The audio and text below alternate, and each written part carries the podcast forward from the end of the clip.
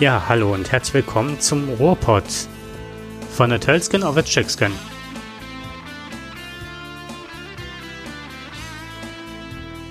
Zu unserer 88. Sendung begrüßen euch Jakob und Dirk.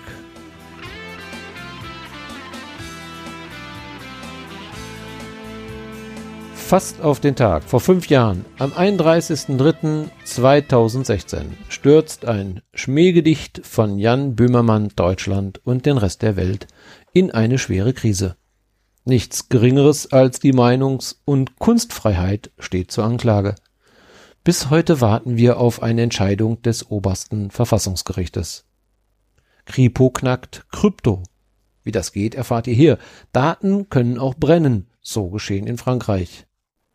Kert oder Gerd van den Bosche, der im Bereich der Infektionsforschung und Impfstoffentwicklung für die Pharmaunternehmen Novartis und GlaxoSmithKline sowie für die Organisation Gavi und die Bill, Bill und Melinda Gates Stiftung tätig war, warnt, dass die Massenimpfkampagnen gegen das Coronavirus eine globale Katastrophe epischen Ausmaßes auslösen wird. Verschwörungstheorie oder wissenschaftliche Erkenntnisse? Wir klären auf. Wenn wir schon nicht mehr in die Kneipe gehen dürfen, dann holen wir die Kneipe nach Hause. Klar, natürlich zu einem gepflegten Pilz. Und natürlich zu einem richtig guten Pub-Quiz. Wie das geht, erklärt euch Jakob. In diesem Sinne freuen wir uns auf eine weitere Sendung. Ja, wir haben Jahrestag, würde jetzt Jan Böhmermann sagen. Fünf Jahre. Vor fünf Jahren ist etwas geschehen, was kaum einer für möglich gehalten hat und was noch lange nachhalt, bis in die heutige Zeit und wahrscheinlich noch viele Jahre weiter. Wir bekommen es gerade permanent mit, immer dann, wenn unsere Meinung gefordert wird, wird sie nicht nur kritisch hintergefragt, sondern wir haben das Gefühl, dass sie nicht unbedingt erwünscht ist. Wie man mit Kritik und Meinung umgeht und vor allem mit der Kunstfreiheit, darüber wollen Jakob und ich heute sprechen. Der Auslöser ist ein Schmähgedicht von Jan Böhmermann aus dem Jahre 2016, wie gerade gesagt. Es sind genau auf den Tag fünf Jahre her. Das Ganze liegt beim Verfassungsgericht in Karlsruhe und ist bis heute nicht entschieden. Deswegen möchten wir noch einmal daran erinnern. Hallo Jakob, das war jetzt ein bisschen ausgeufert und nochmal schon mal ein wenig in das Thema einführen, um nochmal zu sagen, worum es eigentlich geht. Aber erstmal, wie geht es dir? Mir geht es sehr gut. Ich bin geimpft, habe mich gefreut, dass ich die erste Impfung bekommen habe. Und jetzt wird die zweite ausgesetzt. Das finde jetzt weiß ich nicht, wie es weitergeht. Das finde ich gerade sehr unerfreulich, aber was soll's, da wird irgendwas gefunden werden, denke ich mal. Jakob, könntest du vielleicht bei dir ein bisschen lauter stellen, damit du ein bisschen lauter reinkommst? Ich höre dich auf dem Kopfhörer jetzt gerade etwas leise. Okay, ist so besser? Wir hatten es gerade ein bisschen besser gehabt, aber vielleicht liegt es auch an mir. Ist egal. Ja, das sind natürlich die Schwierigkeiten, die wir haben in der Corona-Krise, wie viele andere auch. Ähm, wir können nicht ins Studio gehen, wie beim WDR oder bei anderen großen Radiosendern. Die haben natürlich die komplette Technik zur Verfügung. Ähm, wir müssen uns da doch immer mit einfachen Mitteln begnügen. Gestellt von Jakob übrigens immer noch. Und äh, ja, das, das ist natürlich immer schwierig. Das, das klappt nicht immer so auf Anhieb, wenn wir aus unseren Räumlichkeiten heraus den Podcast produzieren. Ja, aber ich denke, wir kriegen es hin. Jakob, sag noch mal was. Ja, hallo Dirk. Ich, ja, jetzt, du bist immer noch leise. Ist egal, muss ich jetzt gut zuhören. Ja, das äh, Problem gerade ist... ein bisschen lauter gehabt. Also wenn ich dich richtig verstanden habe, du hast dich impfen lassen. Ja, genau. Ich habe mich impfen lassen und ähm, das hat auch super geklappt und war wirklich klasse alles. Also die Organisation hier im Kreis Heinsberg ist vorbildlich. Und ähm, selbst als hier so ein Unwetter war und äh, man für den Tag nicht impfen konnte, hatte man sofort ähm, das an einem Tag nachgeholt. Äh, mhm. Sind halt ganz viele Leute doppelt geimpft worden und also doppelt geimpft, ne? mehrere Termine mehr verlegt worden. Die Leute haben Überstunden gemacht als das dann mal kurzzeitig ausgesetzt worden ist mit AstraZeneca, hat man ähm, das alles für eine Woche verschoben, hat das auch wieder auf die Reihe bekommen. Nur jetzt weiß ich nicht, wie es weitergeht, weil ähm, ich habe halt keine Möglichkeit, jetzt nochmal AstraZeneca zu bekommen. Und ich weiß jetzt wirklich nicht, wie ja. es weitergeht. Also ich, ähm, in Anführungsstriche, profitiere jetzt davon, dass ähm, AstraZeneca ja ziemlich in Verruf geraten ist und ähm, nicht mehr für alle zur Verfügung steht, ähm, aufgrund der bekannten Vorfälle. Das hat für mich jetzt, für die Ü60, hat das den Vorteil, ähm, jetzt in den vermeintlichen und hoffentlich großartigen Genuss zu kommen, äh, mich impfen zu lassen, worüber ich mich natürlich freue, wobei ich es schade finde, dass äh, viele andere, die diese Impfung äh, zuerst benötigen, ähm, wo es wichtiger ist, dass die jetzt erstmal wieder warten müssen oder hoffentlich zumindestens mit dem anderen Impfstoff BioNTech. Die Diskussion finde ich etwas unerträglich darüber, die da gelaufen ist, die mangelnde Kommunikation und ähm, vielleicht auch die Dramatisierung, wobei wir natürlich nicht äh, es kleinreden wollen, dass, dass Menschen an einer Nebenwirkung oder an einer möglichen eventuellen Nebenwirkung gestorben sind. Ähm, das ist sicherlich tragisch und äh, sollte auch nie passieren. Aber wie alles unterliegt etwas einem hohen Risiko ne? oder zumindest einem Risiko. In diesem Fall ähm, steht die, ist das Risiko, daran zu erkranken äh, oder Nebenwirkungen zu bekommen, die zumindest äh, schwerwiegende Folgen haben, ähm, extrem gering. Ne? Im Vergleich dazu gibt es andere Medikamente, die weitaus äh, problematischer sind und gefährlicher sind, die wir jeden Tag nehmen. Ich möchte nicht wissen, wie viele Menschen äh, an Ibuprofen möglicherweise erkranken. Ähm, und das wird jeden Tag wird das geschluckt. Die Antibabypille ist, äh, was das betrifft, gerade bei dem Thema Thrombosen ziemlich weit vorne. Und ähm, da muss man schon sagen, ist das Risiko weitaus höher. Ja gut, ähm, das ist jetzt, wie gesagt, ich komme jetzt in den Genuss, das habe ich ein bisschen weit ausgeholt, ich komme jetzt in den Genuss dadurch, mich ergeben lassen zu können. Ich freue mich darüber. Ich bin gespannt auf die Diskussion, die der Herr Spanier bereits eröffnet hat, von ähm, möglichen Lockerungen für Geimpfte. Die ähm, einen würden gerne diese Lockerung haben, bekommen sie nicht, weil sie noch nicht dran sind bei den Impfungen. Ähm, ich finde es eine sehr polarisierende Diskussion und mir tun die Leute leid, die dann nicht in den Genuss kommen. Aber ich glaube, äh, was die Gewerbetreibende betrifft, sind die froh, wenn es diese Lockerung geben würde aufgrund von geimpften ja, Menschen und äh, wir wieder ein normales Leben haben dürfen. Ich glaube, die profitieren davon und äh, die Möglichkeit dann sich wieder frei bewegen zu können, äh, wird dann auch für die, die dann noch nicht geimpft sind, sich vielleicht in zwei oder drei Monate später dann ergeben. Aber es wäre schon schön, gerade für Gewerbetreibende, klar, die Kleinsttreiber und äh, auch die, die Kunstszene, die ist ja auch da angesprochen, dass die hier wieder zumindestens vielleicht mit einem kleinen Publikum ähm, arbeiten und leben können. Und ja, so ist das manchmal im Leben, ne? Die einen haben es dann etwas besser und die anderen müssen dann vielleicht noch ein bisschen warten. Die Geduld müssen wir alle irgendwie aufbringen. Also wie gesagt, auch ich bin in den Genuss, komme in den Genuss, geimpft zu werden. Ähm, bin gespannt, wie sich das letztendlich gestalten wird. Ja, ich bin ebenso gespannt. Und äh, das Problem, das ich sehe, ist, was der Spahn gerade aufmacht, ist halt, wenn es irgendwelche Impfgegner gibt oder Leute, die sagen, ich will mich nicht impfen lassen, was deren gutes Recht ist, auch wenn ich es nicht verstehe, muss man denen die Möglichkeit bieten, ähm, zumindest die Chance gehabt zu haben, sich zu entscheiden, ob ich jetzt geimpft werde, dass man denen einen Termin angeboten hat. Und dann ja. kann man über Impflockerungen oder dass Leute vielleicht einen Vorteil dadurch haben, zu Konzerten zu gehen, wieder in Kneipen zu gehen und so weiter und so fort. Aber erst dann, wenn alle die Chance haben, auch geimpft worden zu sein. Nicht. Aus Sicht der Fairness und der Gerechtigkeit gebe ich dir recht. Und das, was er jetzt also, aufmacht, das ist halt, mh. das gibt nur wieder ähm, ja schle schlechte Publicity, das ist wieder ähm, ja Wasser auf die Mühlen der Impfgegner. Und das ist das, was wir aktuell nicht brauchen. Wir brauchen nicht eine weitere Zerklüftung und Bilder, wie jetzt in Stuttgart passiert sind, dass da ähm, die Presse mit Steinen beworfen worden ist und ähm, wirklich tätlich angegangen worden sind und wir das weiter anheizen. Also da müssen wir. Was mich bei dieser ganzen Geschichte sehr gewundert hat, ähm, ich weiß nicht, wie ich jetzt gerade reinkomme, ich höre mich jetzt auch ein bisschen lauter, aber ich weiß nicht, ähm, was mich bei der, der ganzen Geschichte gewundert hat. dass man aufgrund der Erfahrung vorhergegangener Demonstrationen, wo bewusst auf die Corona-Regeln, äh, die bewusst verstoßen worden sind, und die Polizei hier in eine sehr unglückliche Situation gebracht wird.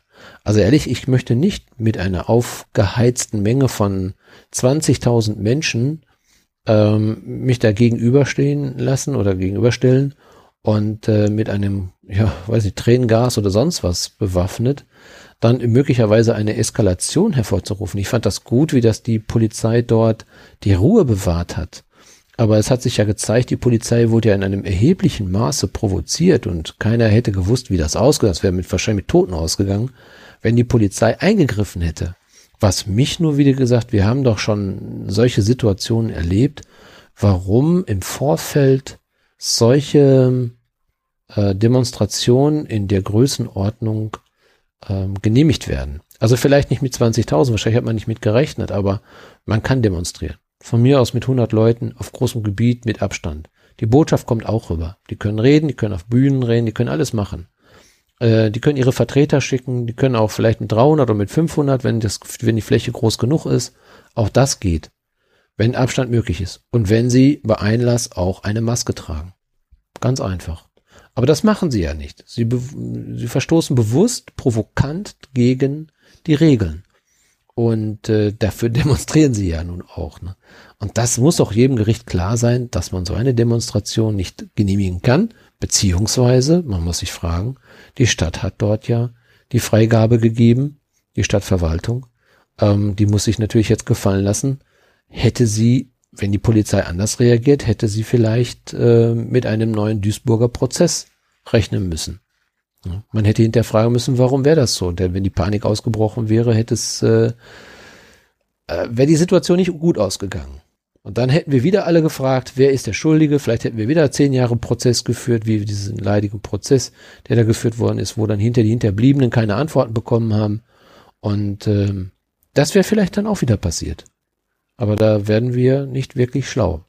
Ich glaube nicht, dass man das mit Duisburg vergleichen kann, weil Duisburg ja, ja ich meinte nein, mit, dem, das war mit jetzt den organisatorischen Dingen, nicht mit dem, nicht mit dem schrecklichen Debakel. Ich meine mit dem, mhm. mit dem, was passiert ist, nicht mit dem. Mhm. Da gebe ich dir recht. Das eine war eine Feier mhm. und das ist eine Demonstration. Nee, ich, ich will nur damit sagen, am Anfang haben die Organisatoren haben ja auch gesagt, in Duisburg gibt es keine Probleme. Ja, die. Und dann ist es passiert das, was man jetzt von den Bildern gesehen haben, sind ja auch über breite Straßen marschiert und, ne, und Plätze sind die gekommen und so weiter.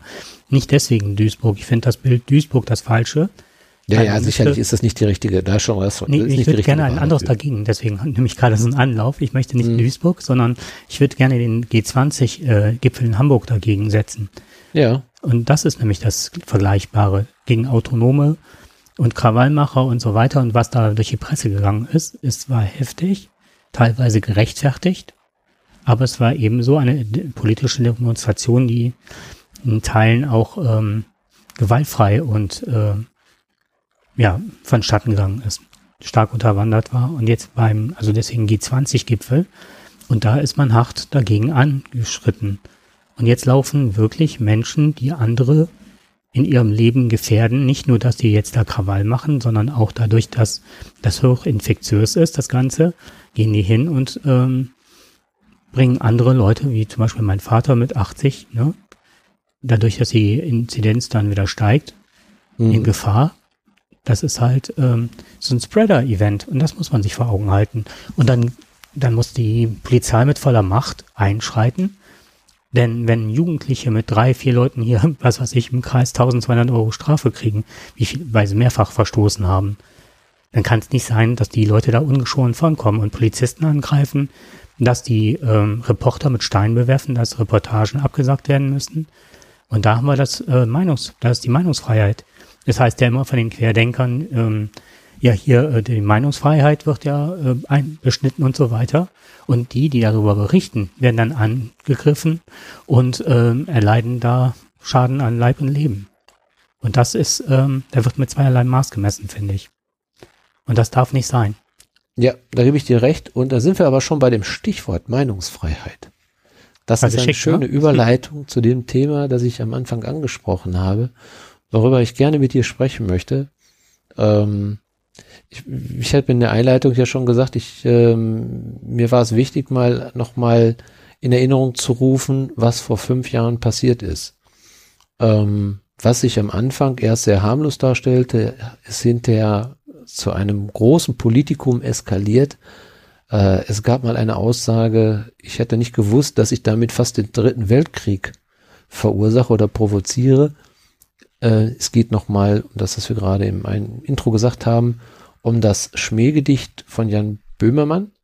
Ähm, ich will noch mal ein bisschen was zur Geschichte sagen, weil ich glaube, viele, die dieses Gedicht gehört haben und gelesen haben, äh, waren möglicherweise schockiert über das, was da vorgetragen worden ist und im Affekt gesagt haben, so gehörte ich auch zu denen, die gesagt haben, na ja, ob Jan Böhmermann seinerzeit nicht damit zu weit gegangen ist. Aber auch mir waren die Fakten nicht ganz klar bekannt. Und ich habe mich auch nur so ein bisschen auf das äh, fokussiert, was die allgemeine Medienwelt dort vorgetragen hat. Jetzt habe ich mich nach fünf Jahren nochmal mit dem Thema nochmal auseinandergesetzt, gerade weil es um das Thema Meinungsfreiheit ging und ich den Jan Böhmermann auch im äh, WDR 5 Satire Deluxe auf Samstag, also immer samstags gesendet. Übrigens eine super gute Sendung, sollte man sich anhören. Ähm, da war er zu Gast und das hatte das nochmal in Erinnerung gerufen und ich dachte, Mensch, da musst du doch nochmal genauer hingucken. Was ist denn da seinerzeit eigentlich wirklich passiert? Ich versuche es äh, schnell und einfach relativ kurz. Wer mich kennt, weiß, dass das mir nicht so leicht fällt, aber äh, ich versuche es jedenfalls. Also Anlass für dieses Schmähgedicht war eigentlich, ähm, also in der Sendung Neo Magazin Royal seinerzeit, war eine vorhergegangene Sendung äh, im NDR und zwar hieß diese oder heißt diese Sendung Satire-Sendung Extra 3, der eine oder andere wird kennen. Die haben sich ein bisschen, äh, die haben also ein Lied gesungen, das sich auf die Politik von Erdogan bezog, also ein satirisches Lied was so ähm, im Text, also Erdovi, Erdovo, Erdogan. Äh, ihr kennt vielleicht, die meisten von uns kennen doch dieses Lied von Nena, irgendwie, irgendwo, irgendwann. Und äh, in diesem ja, Kontext, in diesem musikalischen Kontext wurde dieses Lied vorgetragen, um sich ein bisschen satirisch über die Vorgehensweise und Politik von Erdogan zu äußern. Das ist nun mal eben in einer Satiresendung, gehört ja auch dazu. Insbesondere diese Begrifflichkeit von Erdogan, na, das ist sein, äh, habe ich jetzt auch gelernt, das ist ein sogenanntes Portmanteau-Wort, also ein Kofferwort, eine zwei morphologische, überlappende Worte kommen zusammen und ergeben einen neuen Sinn. Also das jetzt ist nochmal so ein bisschen in die Grammatik der deutschen Sprache rein. ähm, was kleiner Schmankerl dazu. Naja, jedenfalls wurde das vorgetragen und äh, es kam natürlich aus der Türkei eine Reaktion.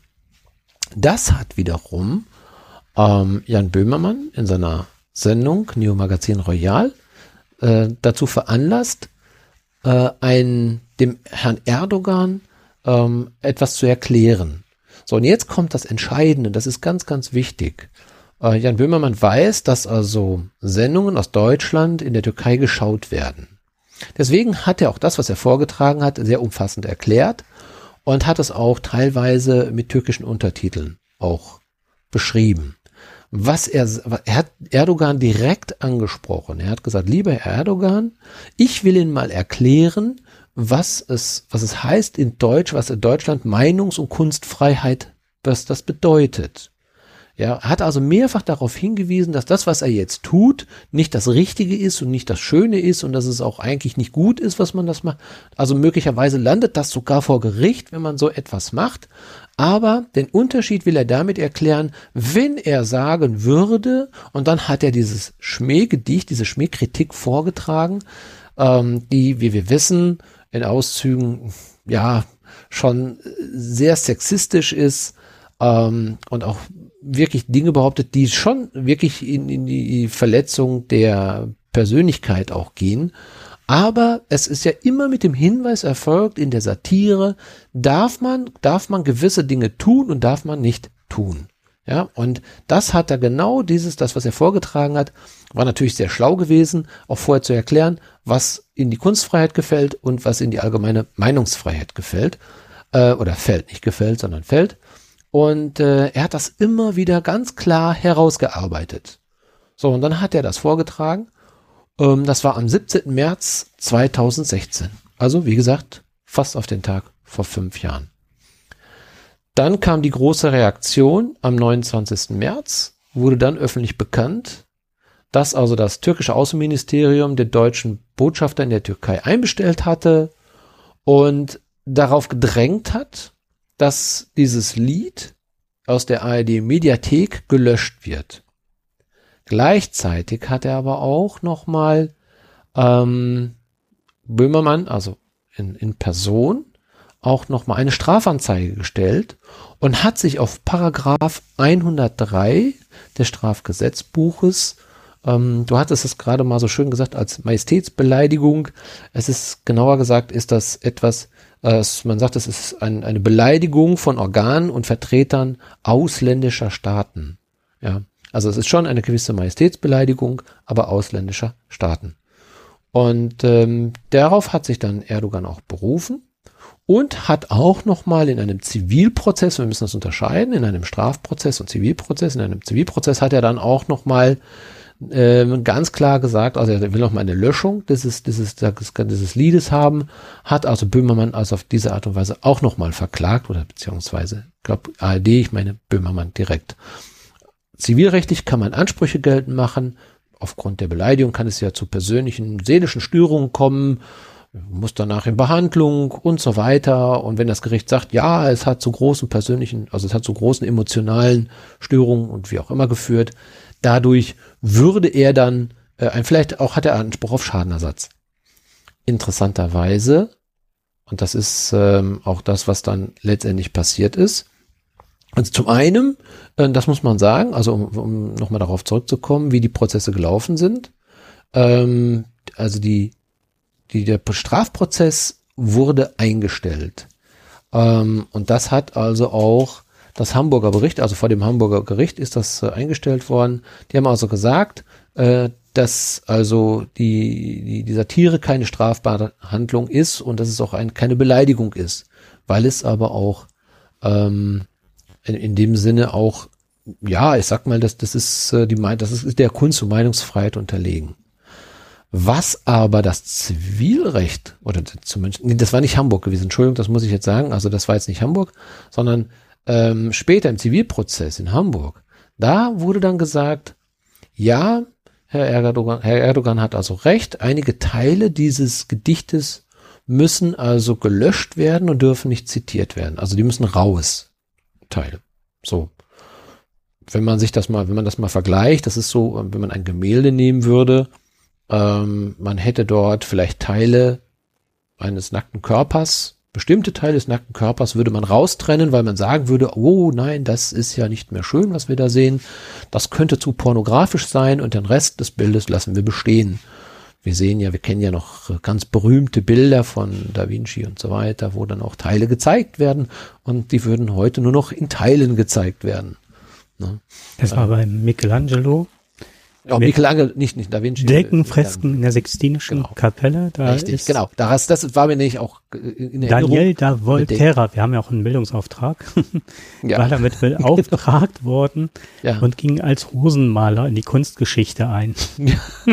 so ist es. So ist es. Genau. Und äh, ja, das, das, ja, da hat natürlich dann, also der, das ist ja diese Unterlassungsklage gewesen, die Erdogan angestrebt hat. Und da hat er auch in Teilen, wie gesagt, recht bekommen. Das hat Jan Böhmermann ja natürlich nicht gefallen und hat auch Einspruch eingelegt. Das ist aber dann, dass dieser Einspruch ist abgewiesen worden. Man hat da noch die Möglichkeit, äh, vor dem Bundesgerichtshof zu gehen, aber der Bundesgerichtshof selber hat eine Revision nicht zugelassen. Fragen wir uns natürlich auch, warum nicht? Warum? Das war zu einer sehr kritischen Zeit, das muss man sagen. Äh, wir wussten, sehr viele Migranten stehen an den Grenzen. Erdogan hat mit viel Geld, hat er versprochen, die Migranten zurückzuhalten. Äh, wir wussten, dass wir es mit der Türkei am besten nicht verscherzen können. Das hat ähm, sicherlich Einfluss oder möglicherweise nicht sicherlich, das können wir nicht behaupten, aber möglicherweise hat das vielleicht ein wenig Einfluss auf unsere Gerichte gehabt, wo wir natürlich frei sind in den Entscheidungen. Aber es gab schon eine sogenannte, und das war auch ganz interessant, es gab schon gleich kurz danach eine Vorverurteilung. Und zwar von unserer Bundeskanzlerin, direkt. Die hat nämlich gesagt, ähm, gleich danach, und äh, das ist etwas, was Politik eigentlich nicht tun sollte. Ja, das ist schon, also das ist sehr beleidigend, was der Herr Böhmermann da gemacht hat. Das hat sie kurz danach schon gesagt. Ähm, einige Wochen später hat sie diese Aussage zurückgezogen. Auch das ist ein ganz interessanter Aspekt, denn äh, hier hat sich die Politik ganz bewusst eingemischt in eine Sache, die normalerweise nicht in der Politik liegt, sondern bei unseren Gerichtsbarkeiten. Das, was Erdogan ausgeschöpft hat, das hat er ja getan. Er hat sowohl strafrechtlich versucht, Böhmermann ähm, zu verurteilen, verurteilen zu lassen, zu belangen, und zivilrechtlich. In beiden ist er vorgegangen. Strafrechtlich hat er Pech gehabt. Da hat unsere Justiz richtig erkannt, dass Satire und äh, eine Kunstform ist und keine Form der Beleidigung. Und das darf man auch machen, insbesondere weil man den Kontext ja dazu sehen muss. Und äh, zivilrechtlich hat er einen Teilerfolg, aber das hat ihm nicht äh, so gefallen. Er wollte natürlich, dass alles gelöscht wird. Und Böhmermann wollte eben, dass eben alles wieder erscheint. So, aber da er, Herr Böhmermann jetzt am Ende des Tages ja leider auch, man würde sagen, ähm, zum größten Teil verloren hat, ähm, er musste auch einen Teil der Kosten bezahlen, hat er gesagt, na gut, ich habe jetzt keine rechtlichen Mittel mehr, außer nur noch eine Verfassungsbeschwerde einzulegen. Eine Klage konnte er nicht mehr einreichen, aber eine Beschwerde. Die liegt jetzt seit anderthalb Jahren bei unserem Verfassungsgericht in Karlsruhe und da ruht sie. Wahrscheinlich wegen Überlastung der, äh, der, der Richter, der Gremien. Ich habe mal geschaut, ähm, ob es vielleicht ein schwieriges Thema ist. Aber ähm, wenn man schaut, wenn man auf, den, auf die Internetseite der, des Verfassungsgerichtes geht, ist es nichts Neues für das Bundesverfassungsgerichtes über die Meinungs- und Kunstfreiheit Recht oder zumindestens eine Meinung zu bekommen. Das ist nicht das erste Mal. Sie haben also schon häufiger darüber verhandeln müssen und äh, sie tun es aber einfach nicht. Wir fragen uns natürlich, warum nicht? Warum wird das Ganze nicht irgendwann mal entschieden und mal klar gesagt, dass wir in Deutschland etwas haben, was ein hohes Gut ist und einer der größten Güter überhaupt, eben das ein, ein Wert, ein Wert, der uns nicht genommen werden darf, eben die Meinungsfreiheit und eben auch die Kunstfreiheit oder auch gleich gesagt mit der Wissenschaftsfreiheit.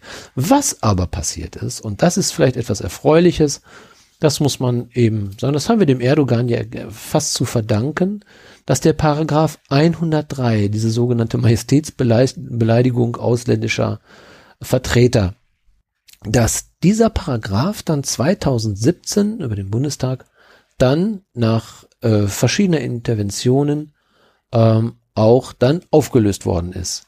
Und das ist gut so, dass ein ähm, ja, dass, dass die Kunst nicht mehr dafür von, von ausländischen Staaten oder Vertretern belangt werden kann. Das ist ein ganz wichtiges Instrument, was dann also, oder es ist ein Instrument, was diesen, diesen möglicherweise, ja, ich will nicht sagen Diktatoren, aber schon Menschen, die äh, von sich sehr eingenommen sind in ihrer Politik, ähm, dass die nicht mehr so ein Instrument bekommen, wenn wir sie in Deutschland möglicherweise auch satirisch kritisch betrachten. Es gibt übrigens auch ein Schmerkel-Gedicht, ein Schmerkel-Schmäh-Gedicht gibt es übrigens auch. Also das ist dann auch irgendwann mal aufgetreten, aber Frau Merkel hat sich darüber nicht beklagt am Ende des Tages. Mhm. Ich fand das. Also sind jetzt erstmal ganz, ganz viele Aspekte, mhm. ähm, die da reingekommen sind.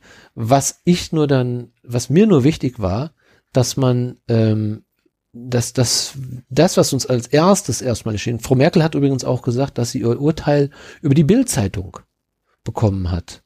Das ist natürlich auch eine große Gefahr. Da denkt man eigentlich, okay, es gibt Leute, die sie besser informieren können als die Bildzeitung, aber sie hat das gelesen in der Bildzeitung, hat reflexartig darauf natürlich etwas gesagt, was im Nachhinein, auch hat sie auch erkannt, dass es ein Fehler war. Aber man sieht, hier wird Meinung gemacht. Auch Politiker lassen sich nur rein über die Medien beeinflussen, ohne den einfachen, Sach wirklichen Sachverhalt zu sehen. Und der Sachverhalt ist ganz klar. Natürlich ist das kein schönes Gedicht. Es ist ein Gedicht, was wir nicht über einen Menschen hören wollen. Aber wir müssen erstmal auch betrachten, über wen geht es denn hier? Über einen Menschen, der, äh, über einen Präsidenten in der Türkei, der möglicherweise aus Sicht vieler anderer demokratischer Staaten ähm, Menschenrechte verletzt hat und dadurch auch viele Menschen möglicherweise gestorben sind. Ähm, er hat also auch die Meinungsfreiheit eingegrenzt. Und äh, das ist etwas, was wir in unserer demokratischen Welt nicht so in Einklang mit unseren Werten sehen. Und darüber darf man natürlich dann auch satirisch berichten. Äh, aber man darf sich, wie gesagt, die Politik darf sich in diese Dinge nicht einmischen. So, das war so eine Herzensangelegenheit, die ich einfach mal loswerden wollte, weil immer noch diese Dinge äh, häufig falsch betrachtet werden. Was ich dagegen setze, ist, ähm, man muss sich immer anschauen, wer macht das, warum macht das jemand und was hat der Böhmermann für Absichten dahinter gehabt. Also das wird bei dieser ganzen ähm, Betrachtung außer Acht gelassen. Böhmermann hat darüber ähm, natürlich sehr viel Aufmerksamkeit bekommen. Und ich weiß nicht, ob es ähm, uns gut zu Gesicht steht, wo wir versuchen, Integration zu schaffen, wenn wir einen Bevölkerungsanteil, die dem islamischen Glauben zugehörig ist, so vom Kopf stoßen. Wenn wir, wenn unsere, ich stimme damit überein, dass der Erdogan äh, Menschenrechte verletzt, dass der äh, ein Diktator ist, dass der unlauteren Interessen hat, dass der korrupt ist, wie man es auch oftmals sieht. Das sind aber ähm, Punkte, die durch das Gedicht nicht angesprochen worden sind. Ich finde, das ist, das Gedicht, würde man sagen, am Thema vorbei. Ich kann nicht hingehen und auch Leute kritisieren, wenn ich hingehe und sage, ja, wie war es, Ziegenficker? Na, jetzt haben wir einen Explicit Tag auf unserem Podcast. Und äh, der vergreift sich an Kindern oder was da alles und auch gestrichen worden ist. Das ist vielleicht durch das ähm, durch die Kunstfreiheit gewährleistet, dass man das sagt, auch wenn das halt äh, polemisch gemeint ist. Aber das ist, damit holst du die Menschen nicht ab, die hier leben. Wenn man die Sachen, also da finde ich, da muss man stark geradlinig bleiben und dem Erdogan anderweitig die Stirn bieten, aber nicht auf, sich auf sein Niveau herablassen. Das, das ist ganz interessant, dass du das sagst auch. Äh, dass genauso diese polarisierenden Meinungen gab es ja sowohl in der Politik, es gab die in den Medien. Ähm, das, das ist eine ganz klar, das ist sicherlich eine Frage auch des guten Geschmacks und auch des dessen, wen trifft man damit? Ähm, trifft man damit denjenigen? Er hat ja hier in diesem Fall Herrn Erdogan direkt angesprochen, nicht seine Kultur. Wobei er, und da gebe ich dir recht, er nicht an den Begriff Ziegenficker, das ist nicht unbedingt der Begriff, der diese Kultur anspricht, sondern er hat es an einer anderen Geschichte, er hat ja den, den Begriff Döner reingebracht, er hat ja dann den Schweinefurz mit reingebracht. Das sind ja so, so be bestimmte Dinge, die natürlich auch in den Islam ähm, wie gesagt, kein Schweinefleisch oder zumindestens äh, gewisse Begrifflichkeiten, die da drin vorkommen, die auch dann verletzend auch eine ganze Kultur verletzen können, die sich davon angesprochen fühlen.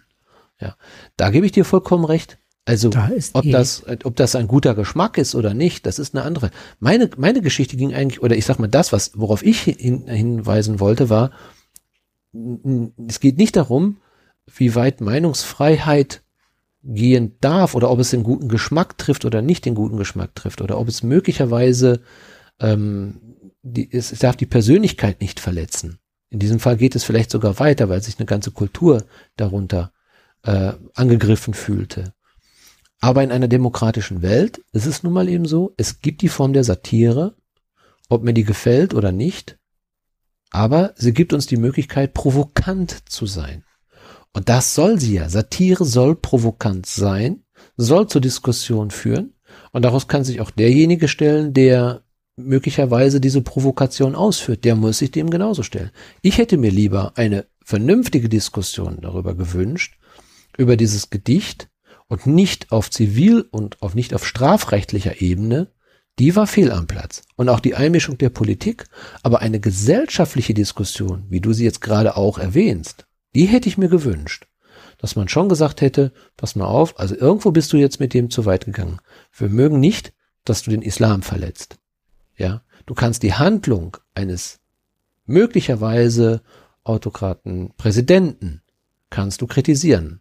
Wenn das dein Wunsch war, okay, aber lass alle anderen daraus. Wenn man sich zwei Kreise vorstellt, die, der eine Kreis ist, der, ist die Türkei in der Mitte der Erdogan und in dem anderen Kreis befinden wir uns. Wir, die interkulturell auch leben, aufwachsen, Integration wollen, Inklusion wollen, mal jetzt vorausgesetzt, finde ich, dann ist das die Diskussion, die innerhalb dieser Grenzen zu führen sind, mit den Leuten, die hier leben. Und dann finde ich es, wenn ähm, dann ähm, Kultur angegriffen oder Meinungsfreiheit angegriffen wird, äh, Kunstfreiheit angegriffen wird, was ja auch teilweise durch alle möglichen ne, ähm, politischen Facetten teilweise passiert, ne? dann finde ich, ist die, ist die Art und Weise, wie man, ja, nicht die Art und Weise, sondern dann ist es gerechtfertigt, sich darüber auseinanderzusetzen und nachzuführen. Aber die, da ist sozusagen eine Pfeil, ein Pfeil ist aus dem einen Kreis in den anderen reingeflogen, wo der Pfeil nichts zu suchen hatte. Und mit dieser Rückwirkung dessen, dass wenn, ich denke, wenn wir im Ausland wenn unsere, die Merkel angegriffen wird und da wird allerdings die ganze Kultur, das muss ja wirklich auch, äh, du musst ja den Verstand haben, zu wissen über den Paragraphen. Ne? Wir wissen es jetzt mittlerweile. Du musst wissen, was der Begriff der Kunstfreiheit bedeutet, wie der, veran, wie der eingebunden ist, worauf der beruht, gerade nach der Nazi-Zeit. Du musst Charlie Hebdo im Hinterkopf haben. Du musst all diese Prämissen musst du wissen um dich genau auf dieses Gebiet wagen zu können. Und ich zweifle an, dass selbst wenn Frau Merkel ähm, ihr Wissen von der Bildzeitung bekommt, dass das ein Diskurs ist, der so vielen Leuten bewusst ist an der Stelle, um dann auch in ein Außengefecht zu gehen. Dafür haben wir viel zu viele Probleme und zu viele Dinge, die nicht angerührt werden. Nämlich das Thema Integration und wie können wir die Leute einbinden. Und deswegen finde ich es gerade gefährlich. Und auf der anderen Seite haben wir dem mit Sicherheit einen großen Gefallen getan an der Stelle. Denn wenn, das äh, hat man, glaube ich, beim letzten Mal diese Hundepfeifen-Politik, dass er jetzt was hat, was er aus dem Zusammenhang äh, reißen wird oder gerissen hat. Das heißt, er hat eine, ein Statement gehört und wird das ja nicht wiedergeben. Die Bildzeitung tut es ja auch schon nicht. Ne? Das heißt, er wird das Statement so wiedergeben, wie er es nutzen kann und benutzt es dann halt nur, um seine Leute noch mehr hinter sich zu zu horten oder Leute, die verunsichert sind, ne, die auch hier leben, auf seine Seite zu bekommen. Und ich weiß nicht, ob das gerade, ähm, also das ist Hundepfeifenpolitik, dass man was sagt und nur die eigenen Leute verstehen das. Ne? Und, und da bezieht er sich dann auch, dann wird dann auch der Islam herangezogen und sagt, da wird der Islam beleidigt und ne? Da geht es ja nicht mehr um die Aussage der Kunstfreiheit, sondern da wird die Religion beleidigt, die dann aber auch wieder in unserem Grundgesetz ein ganz hohes Gut darstellt. Also mindestens so wie die, äh, äh, wie die Meinungsfreiheit und die Kunstfreiheit. Und dann wird auf verschiedensten Ebenen, die aber auch nicht mehr gleich zu bekommen sind und auch von ihm ja gar nicht mehr gewollt sind, dass die irgendwann mal sich wieder nivellieren. Und das ist das äh, Problem, was ich gerade in diesem Gedicht sah von dem Böhmermann. Ja, also Ursache und Wirkung. Ne? Darüber hätte sich Böhmermann natürlich Gedanken machen müssen. Ja, Wie weit geht er? Was auch hat er für eine Intention für seine? Auch wenn er, es ist ja so, er hat, er hat alles erklärt. Er hat alles gesagt, was in Deutschland Meinungsfreiheit bedeutet und wie weit sie geht. Er hat aber auch gedacht, er hat aber auch gesagt, dass so etwas man nicht sagen sollte. Ja, eigentlich sollte man es nicht sagen, aber trotzdem fällt es unter den Begriff Meinungsfreiheit und Kunstfreiheit. Also Meinungs ist was anderes, also Kunstfreiheit. In einer Satire darf ich das sagen. Er wollte das beispielhaft, natürlich hat er das gewusst, was er damit sagt. Also das ist, weißt du, wenn ich jemanden sage, ich könnte mir vorstellen, du bist ein Idiot, ne? Du sagst ihm ja nicht, dass er ein Idiot ist, aber ich könnte es mir vorstellen, dass du einer bist. Alleine das schon reicht ja aus, reicht ja aus, um den anderen provokant anzugreifen und ihn zu verletzen und zu beleidigen. Aber du hast es ja nicht wirklich getan, sondern du hast gesagt, ich könnte mir vorstellen. Er hat es in dem Fall auch gemacht. Er hat einfach nur gesagt, ich könnte mir vorstellen, dass äh, wenn wir das sagen würden, was er natürlich dann auch gesagt hat, dass das zum Beispiel nicht gut ankommen würde, weil es vielleicht möglicherweise den guten Geschmack überschreiten würde. Aber es wäre von der Satire und der Kunst, also von der Kunstfreiheit gedeckt. Ich dürfte es sagen. Ja, ich will es ja eigentlich gar nicht sagen, aber ich dürfte es sagen. Gut, über die Form und so weiter kann man sich jetzt, aber du hast gerade Charlie Hebdo angesprochen. Und genau das ist der Punkt. Genau das ist der eigentliche Punkt. Das hätte hier auch passieren können. Wir, Charlie Hebdo hat etwas getan, wo man über den guten Geschmack streiten kann, ob man eine ganze Kultur damit beleidigt hat. Ja. Aber es darf nie, ich finde, auch wenn, wenn sich Menschen angesprochen fühlen, es darf niemals zu diesen Konsequenzen führen. Und deswegen ist es vielleicht auch so, den Mut zu haben, so etwas vorzutragen und danach große Angst normal, also dass man mit seinem Leben bedroht, also dass man dort damit rechnen muss, dass sein Leben bedroht ist. Ich meine, man hat ja dann auch erstmal Personenschutz bekommen. Ähm, wir wissen in Frankreich, äh, dass sogar noch Jahre danach sogar noch jemand dadurch, nur weil er dieses Bild im Unterricht erwähnt hat, um zu zeigen, dass es so etwas gibt. Und das ist genau eine mögliche Form. Seht her, das hat dazu geführt, dass viele Menschen gestorben sind und er selber stirbt. Er wird geköpft. Das ist der Wahnsinn, der damit entsteht, wo wir als Gesellschaft sagen müssen, das geht zu weit. Die Reaktion auf so etwas geht zu weit. Wenn wir aber das nicht mehr machen dürfen, wenn wir nicht mehr provozieren dürfen, und der andere hat ja das Recht, das Gleiche zu tun, ne? also er kann ja auch darauf reagieren, er kann ja auch satirisch darauf reagieren oder wie auch immer, das ist ja dann, er kann ja seine Meinung dazu äußern. Die Freiheit besteht ja auch zu sagen, Böhmermann, du hast einen an der Waffel. Ne? Was du da machst, ist idiotisch, du bist selber einer ne, was das betrifft. Kann ich auch lustig darstellen. Aber das hat er nicht genutzt, sondern es werden andere Mittel genutzt, die also weitaus schlimmer sind als das, was vielleicht da passiert ist. Es wäre normalerweise nie erwähnt worden, aber wenn, also ich sag mal, eine Frau Merkel hätte wahrscheinlich gesagt, weißt du was, was erzählt denn da? Blödsinn. Weißt du, den kannst du nicht für voll nehmen. Ne? Das Gewehr untergegangen. Es hätte auch niemand mehr, es hätte auch der, der Großteil der Gesellschaft es gar nicht gesehen. Es ist erst eigentlich dadurch wirklich klar geworden, erst als angefangen worden ist, den deutschen Botschafter einzubestellen und dass Erdogan da interveniert hat. Ne? Und ähm, ja, das, das finde ich, das geht zu weit. Ne? Aber du hast recht, der gute Geschmack ja, kann auch ein anderer sein und man sollte sich über die Folgen auch bewusst sein. Auch, also ich weiß immer noch nicht, ob das der Böhmermann ist, der das anstoßen sollte, so. Weißt du? Ja, aber wer, das, das, aber, das spielt ja auch gar keine aber, Rolle. Aber in Frankreich ist es ja auch mit Charlie Hebdo noch was anderes. Das ist innerhalb der Kultur. Das ist die Auseinandersetzung der Kultur in sich in einem Staat. Weißt du, was ich meine? Ja. Es ja, ist nicht der Angriff nach Richtig, genau, außen. genau, aber man muss ja voraus, vorausgegangen sind ja aber auch, und das muss man auch sagen, ein einfaches Lied, was überhaupt nicht anstößig war. Da hat ja Erdogan darauf reagiert und hat gesagt, das muss raus. Hier in eurem Land dürft ihr so etwas nicht senden, weil ich das nicht will. Der hat sich eingemischt in unsere normale mediale Kunstwelt hat er sich eingemischt bei einem ganz einfachen Lied. So, und warum gab es bis zu dem Zeitpunkt ohne Erdogan noch den Paragraphen 103? Ja, ja, natürlich, die, weil so, das ist die Frage. Ne? Und ist, also nochmal, anderer sich darauf der darf sich nicht einmischen, der halt die Klappe zu halten, was ne, das anbelangt. Mhm. Der kann seiner Meinung, der, der, der kann keinen Druck, soll keinen Druck ausüben können oder so, oder dass uns das sonst wo vorbeigeht.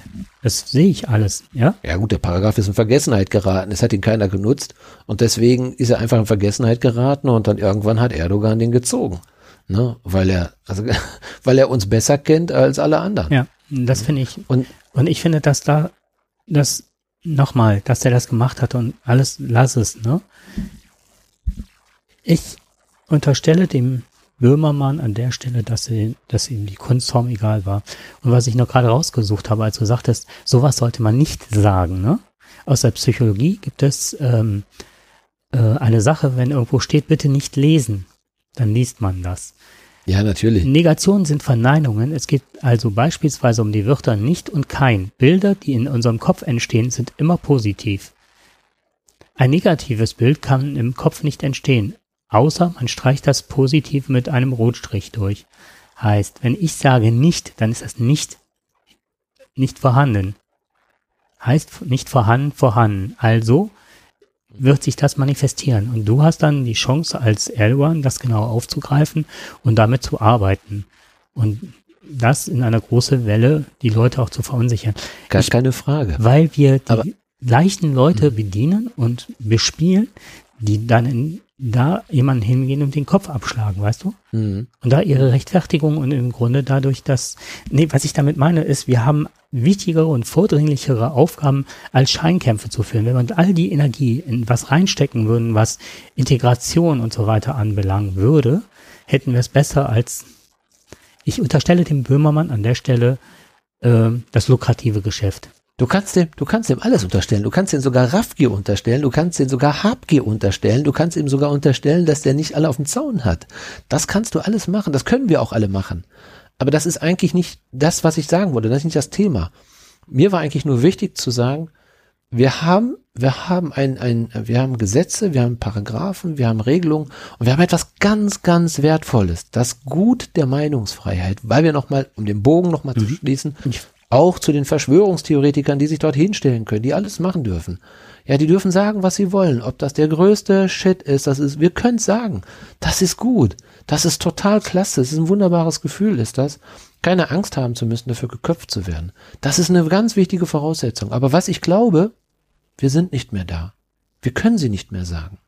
Wir sind mittlerweile nämlich an einem Punkt angekommen im Laufe unserer letzten Jahre, wo es immer schwieriger wird, und darüber haben wir schon mehrfach berichtet, die Meinung zu sagen. Nehmen wir nur mal die Prozesse, nehmen wir diese vermeintlichen, also diese, nicht vermeint, diese NSU-Prozesse. Ja, wer da seine Meinung gesagt hat, wurde drangsaliert und wurde eventuell auch, hatte, oder hatte große Nachteile. Wenn du hier in diesem Lande sa etwas sagst, was nicht in die Politik passt, mischt sie sich ein. Und das ist gefährlich, ist das. Ähm, ich sage nur, meine Oma fährt im Hühnerstall Motorrad, was dann zu Reaktionen führt, zu unglaublichen Reaktionen führt, äh, die, die von Verboten dann auf einmal hergehen. Sendungen werden runtergenommen. Menschen dürfen auf einmal den Sender verlassen. Äh, die verlieren ihre Arbeit, weil sie ihre Meinung gesagt haben. Wir gehen immer weiter in diese Richtung und wir müssen aufpassen, und das war mir heute wichtig. Ja, ja, du hast recht, nicht alles muss man so machen. Äh, den Böhmermann will ich hier überhaupt nicht in Schutz nehmen. Was für, für was ich hier plädiere, ist hier, dass wir die Meinungsfreiheit und die Kunstfreiheit, dass wir die hochhalten, dass wir die als ganz, als, als, als wichtigstes Gut unserer Gesellschaft beibehalten. Das war mir wichtig. Nicht die Intention, die ein Jan Böhmermann da hatte. Ne, die war mir nicht wichtig. Aber dass wir weiterhin einmal nochmal darauf hinweisen, zum Glück gibt es etwas, aber leider muss man feststellen, sie ist in Gefahr. Und darauf wollte ich hinweisen. Und da habe ich jetzt auch eine Meinung. Und diese Meinung würde ich jetzt gerne auch mal nochmal kundtun. Ich würde ganz gerne an der das ist Stelle- meine ganz persönliche An der Stelle mal kurz einhaken, bevor wir es vergessen. Und zwar, bevor du äh, deine Meinung noch äh, kundtust an der Stelle. Ähm, es gibt auch bei der Kunstfreiheit, der Meinungsfreiheit das Recht, die Meinung nicht kundzutun. Das ist auch ein hohes Gut. Dass man nicht immer das sagen muss, was man äh, Bin ich bei dir. Das ist ähm, eine Sache und das zweite, die zweite Sache ist, es, es ist, auch das ist polemisierend. Und ich glaube, dass das, wir arbeiten nur noch mit Pol Polemisierungen. Das stört mich. Ich glaube, das ist jetzt auf den Punkt gebracht. Ich bin an deiner Seite mit der Kunstfreiheit, der Meinungsfreiheit.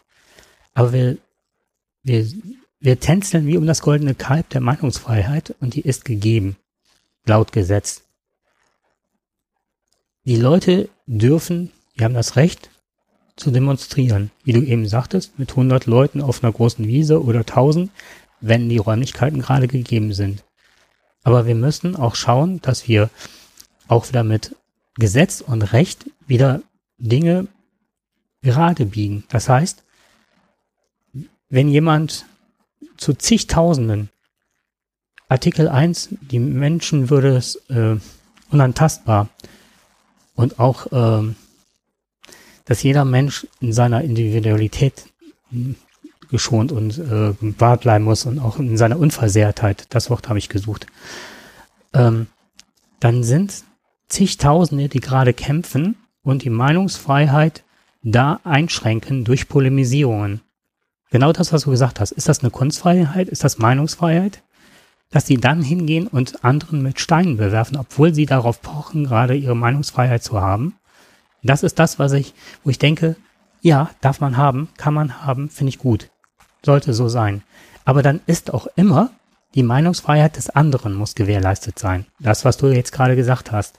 Was aber nicht mehr passiert ist, wo hat die Meinungsfreiheit beziehungsweise nein, wo ist das, wo der Einzelne verwehrt wird? Das heißt, wenn zigtausende demonstrieren, darf es nicht sein, dass da auch vielleicht Hunderte sterben.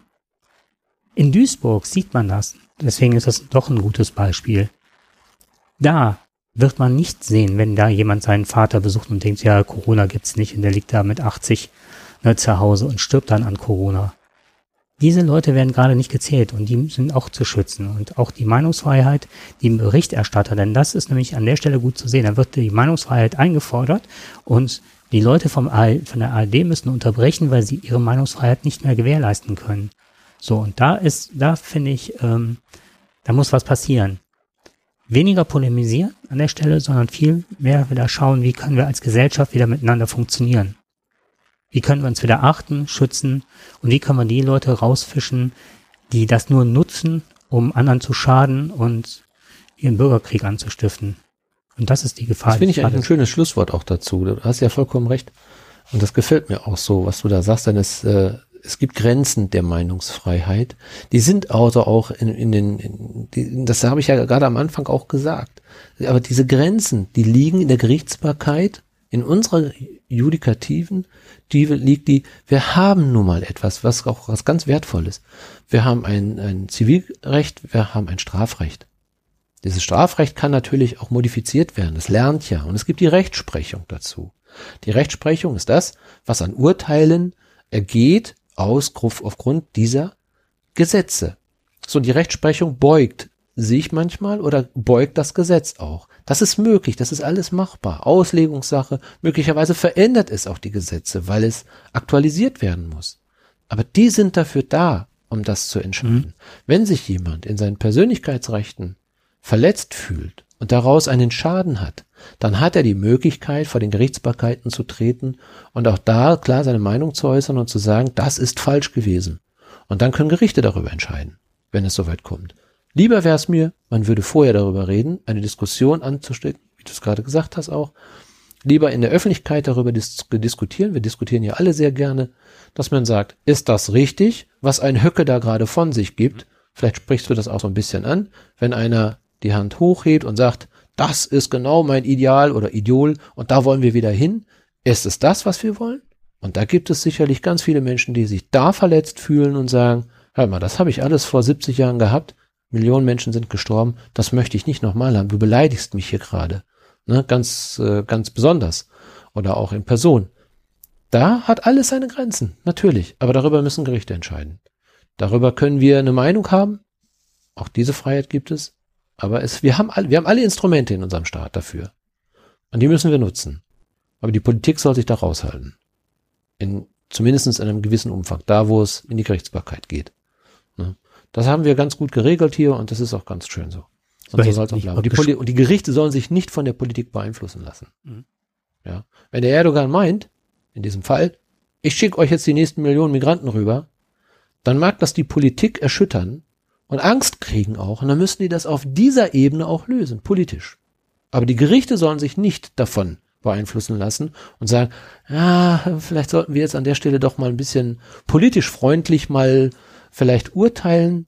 Mag sein, dass das so gefällt worden ist, das Urteil. Es kann aber auch nach Sach und Grundlage, nach Sach- und Rechtslage auch getroffen worden sein. Da kommen wir das weiß ich jetzt. sehr nah aneinander, weil ähm, ich möchte dem Ganzen ist ja vorausgegangen, dass man sich hat erpressbar machen lassen, indem man einen Erdogan ja auch unterstützt an der Sache. Und das ist genau der Punkt, wo ich sage, da müssen wir Kante zeigen. Wir können genau. ne, Kante zeigen Richtig. und sagen, du bist ein Diktator und nicht sagen, äh, die Kultur ist ein Ziegenficker oder ne? Setzt auf Nein, ihn gemünzt. Das ist nicht die richtige Wortwahl. So, genau das, sondern zu sagen, du bist menschenverachtend, du schmeißt unsere Leute, ne? Jetzt werden wir auch schauen, dass wir mit dir auch nicht mehr Handel treiben, Welthandel und so weiter.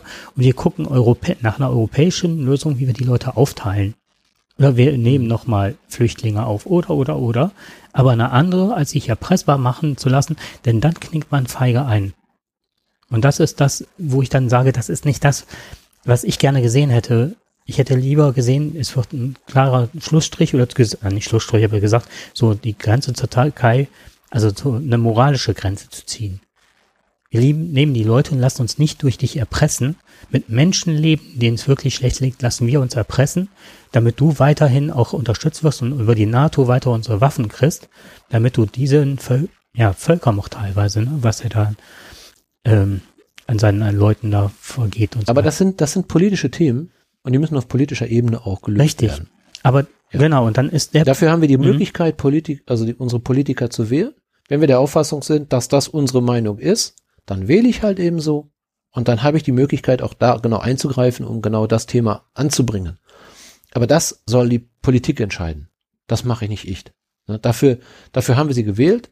Und das ist auch wichtig so, dass wir Vertreter haben, die diese Meinung weitergeben. sagen wir mal Ich so, persönlich, du weißt, ich habe auch meine Meinung und ich habe auch ein Gedicht ja geschrieben. okay. Und äh, dieses Gedicht ist auch ein satirisches, ist, eine, ist ein Gedicht, ist eine, eine Bitte, eine Kunst, ich sag mal ganz klar, eine satirische Kunstbitte. Deswegen würde ich das gerne mal hier vortragen. Das ist, das habe ich für mich so gerne, würde ich das gerne machen wollen.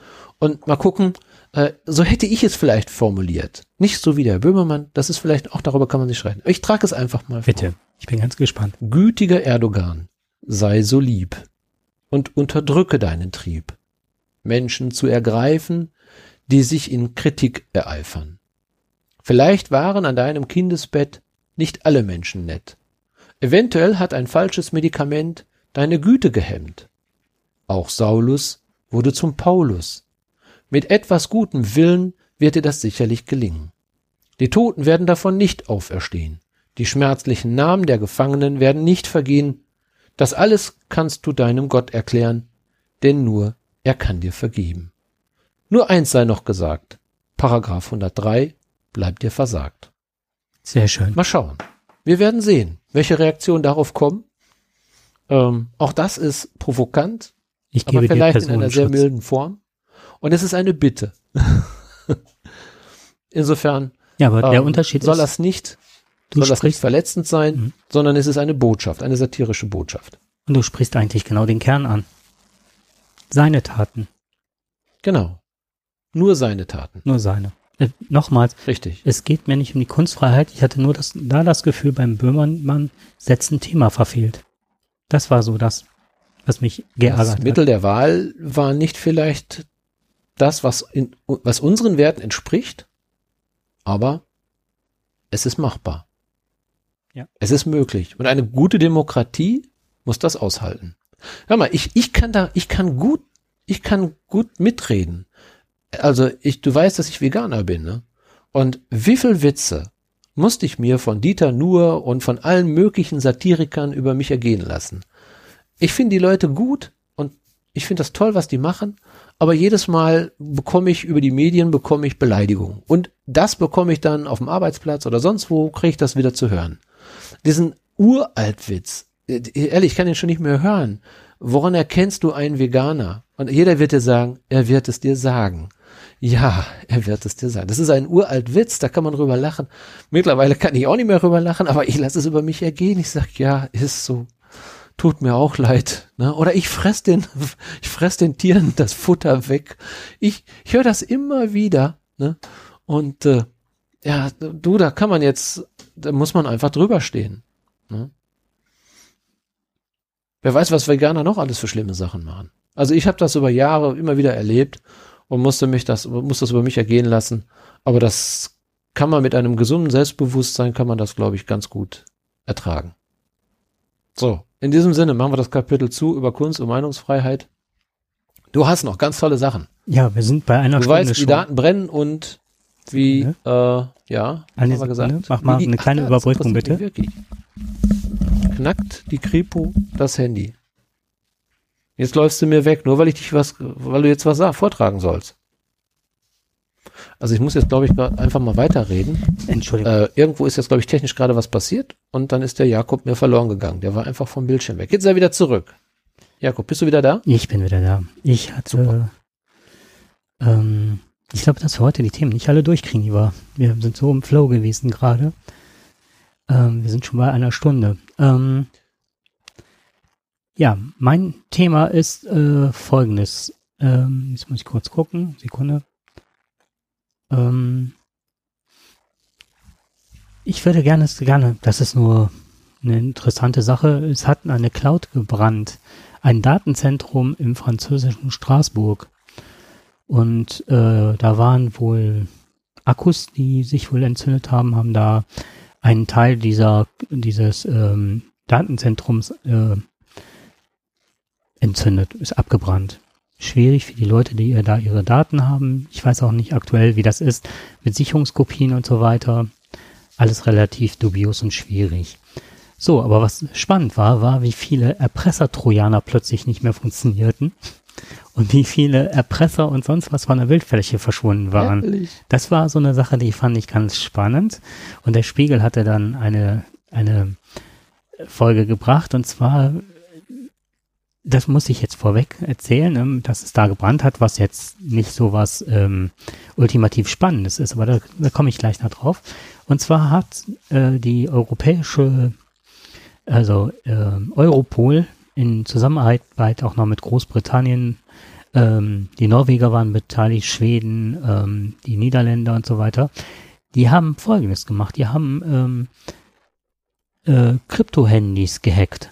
Das fand ich ganz spannend. Da gibt es EncroChat, ist ein Unternehmen, ein Macher, der ähm, da Handys beworben hat, die, ge, äh, die unhackbar sind sozusagen und ähm, hat die für 1000 Euro verkauft.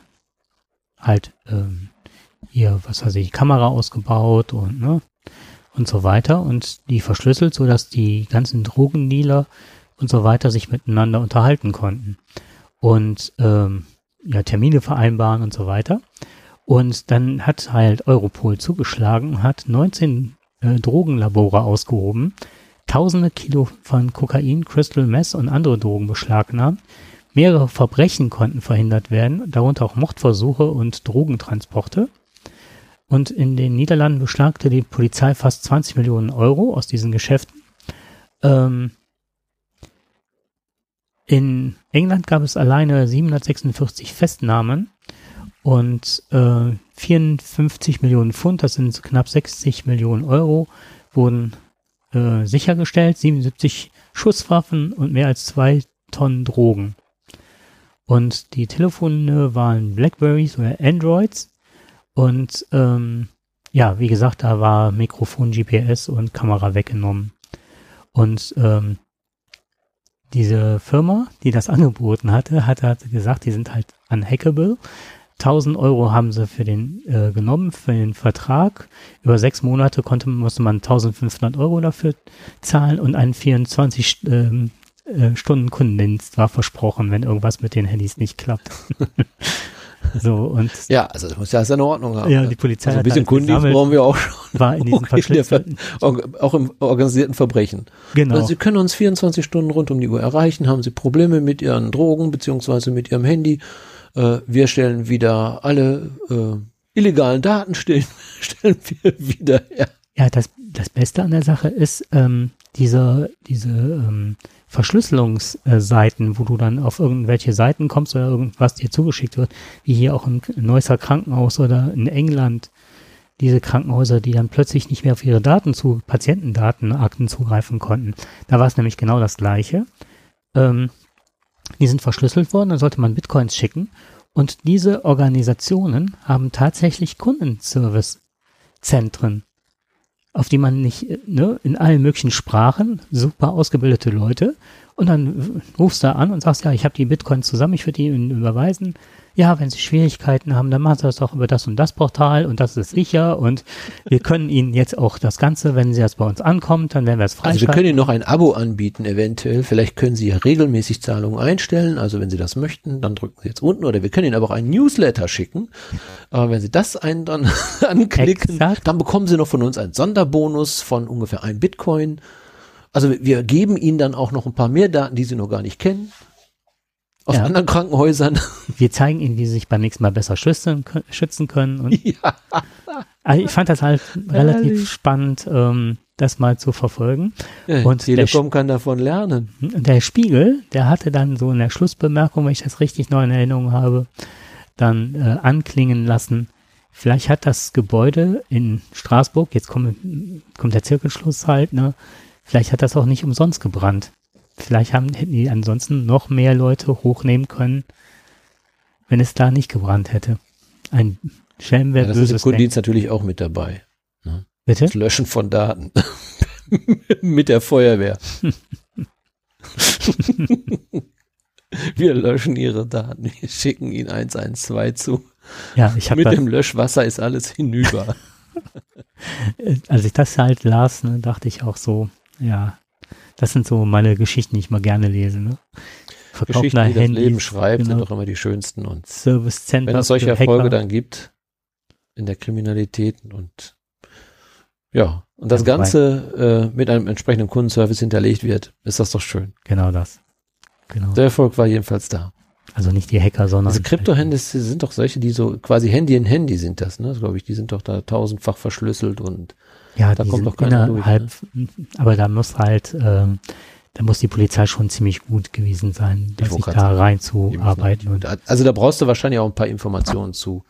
Insider, Die haben da gibt es ja Killcodes, das V-Männer, heißt, die dahinter stecken. ne, wenn, Die müssen Informationen haben, die die so nicht, also so kommst du ja nicht dran. richtig, und die haben halt Killcodes, das heißt, die, Mhm. wie damals bei Phantomas, wenn die sich so selbst auflösen Ja. und verpuffen. Apropos Phantomas, ich habe mir ähm, ein, zwei von diesen Uralt-Sendungen habe ich mir runtergeladen.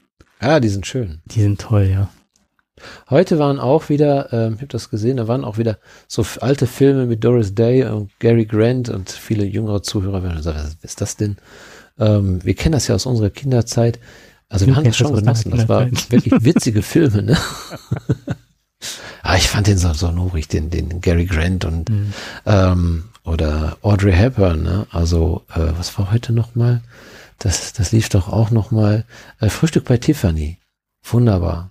Ne? Also es ist schon, ich meine nicht, dass ich jetzt alles geguckt habe, aber ich weiß, dass diese Filme, ich habe es nur gesehen in der Vorschau, dass, es da, dass das äh, heute gespielt wurde. Also es hat schon was, ne? Sowas, diese alten Filme, die, äh, aber was ich, was ich ganz interessant finde, deswegen fand ich, ich habe diese Serie Kudamm 59, 61, 63 und so weiter. Ich habe mir das angeguckt am Anfang. Ich bin ja kein so, so ein Freund davon, von solchen Serien, aber das ist etwas Zeitgeschichte, ne? Das ist etwas Zeitgeschichte, wie zum Beispiel gerade die Geschlechterwelt war, ne? dass also Homosexualität, ähm, dann die Stellung der Frau, kein Wahlrecht oder beziehungsweise durfte nur mit Zustimmung des Mannes das machen. Und ich gehöre jetzt ja nicht zu der ganz alten Fraktion, aber die, die in dieser Zeit geboren ist. Und das ist, ähm, ich habe das noch mitbekommen. Also das hat man schon gesehen, dass, dass ich selber auch, ähm, als wir noch, als wir uns dann, als wir dann geheiratet haben, ne, Zustimmung des Mannes und das, also gerade bei Kontoeröffnungen und und und, das waren ja alle schon Sachen, wo immer noch mal gesagt wurde, aber der Mann müsste noch mit unterschreiben. Das wäre ganz schön. Ne? Mhm. Oder hat er ja, oder waren es auch nur bei ganz alten so, hat ihr Mann das dann auch erlaubt, dass sie das dürfen? Ähm, das, äh, da sind die Frauenrechte Ich noch weiß, nicht so ganz groß geschrieben. dass meine Da Oma sie mal Wahnsinn gesagt- an. Ja, meine Oma hat mal noch gesagt, äh, wenn eine Frau mitgearbeitet hat, oh, die geht nur arbeiten für den Luxus. Genau. Das war so Richtig, eins. genau. Und du erinnerst Oder der Mann, der hat nicht genug Geld, da muss die Mann, ah, die arme Frau muss mitarbeiten. Ja, genau. ist, Die, arme Frau muss mitarbeiten. Genau. Und das Ja, andere das war früher ein Vorwurf gewesen. hier äh, äh, der siebte Sinn, wo dann Ja, genau. Wo Richtig. die Frau Frauen dann am Steuer Auto und steigt, so weiter. ja, Ne? der große Busen oder so, der stört und die, äh, Ja, die genau. muss sich ja während der Fahrt schminken und also Ach, deswegen haben die das Verstell dieses, diese Verstellung gemacht, dass man das nur von Lenkrad von vorne nach hinten schieben kann. Ja, auch, also wie abwertend das Ganze war, ne? Das war ja heftig.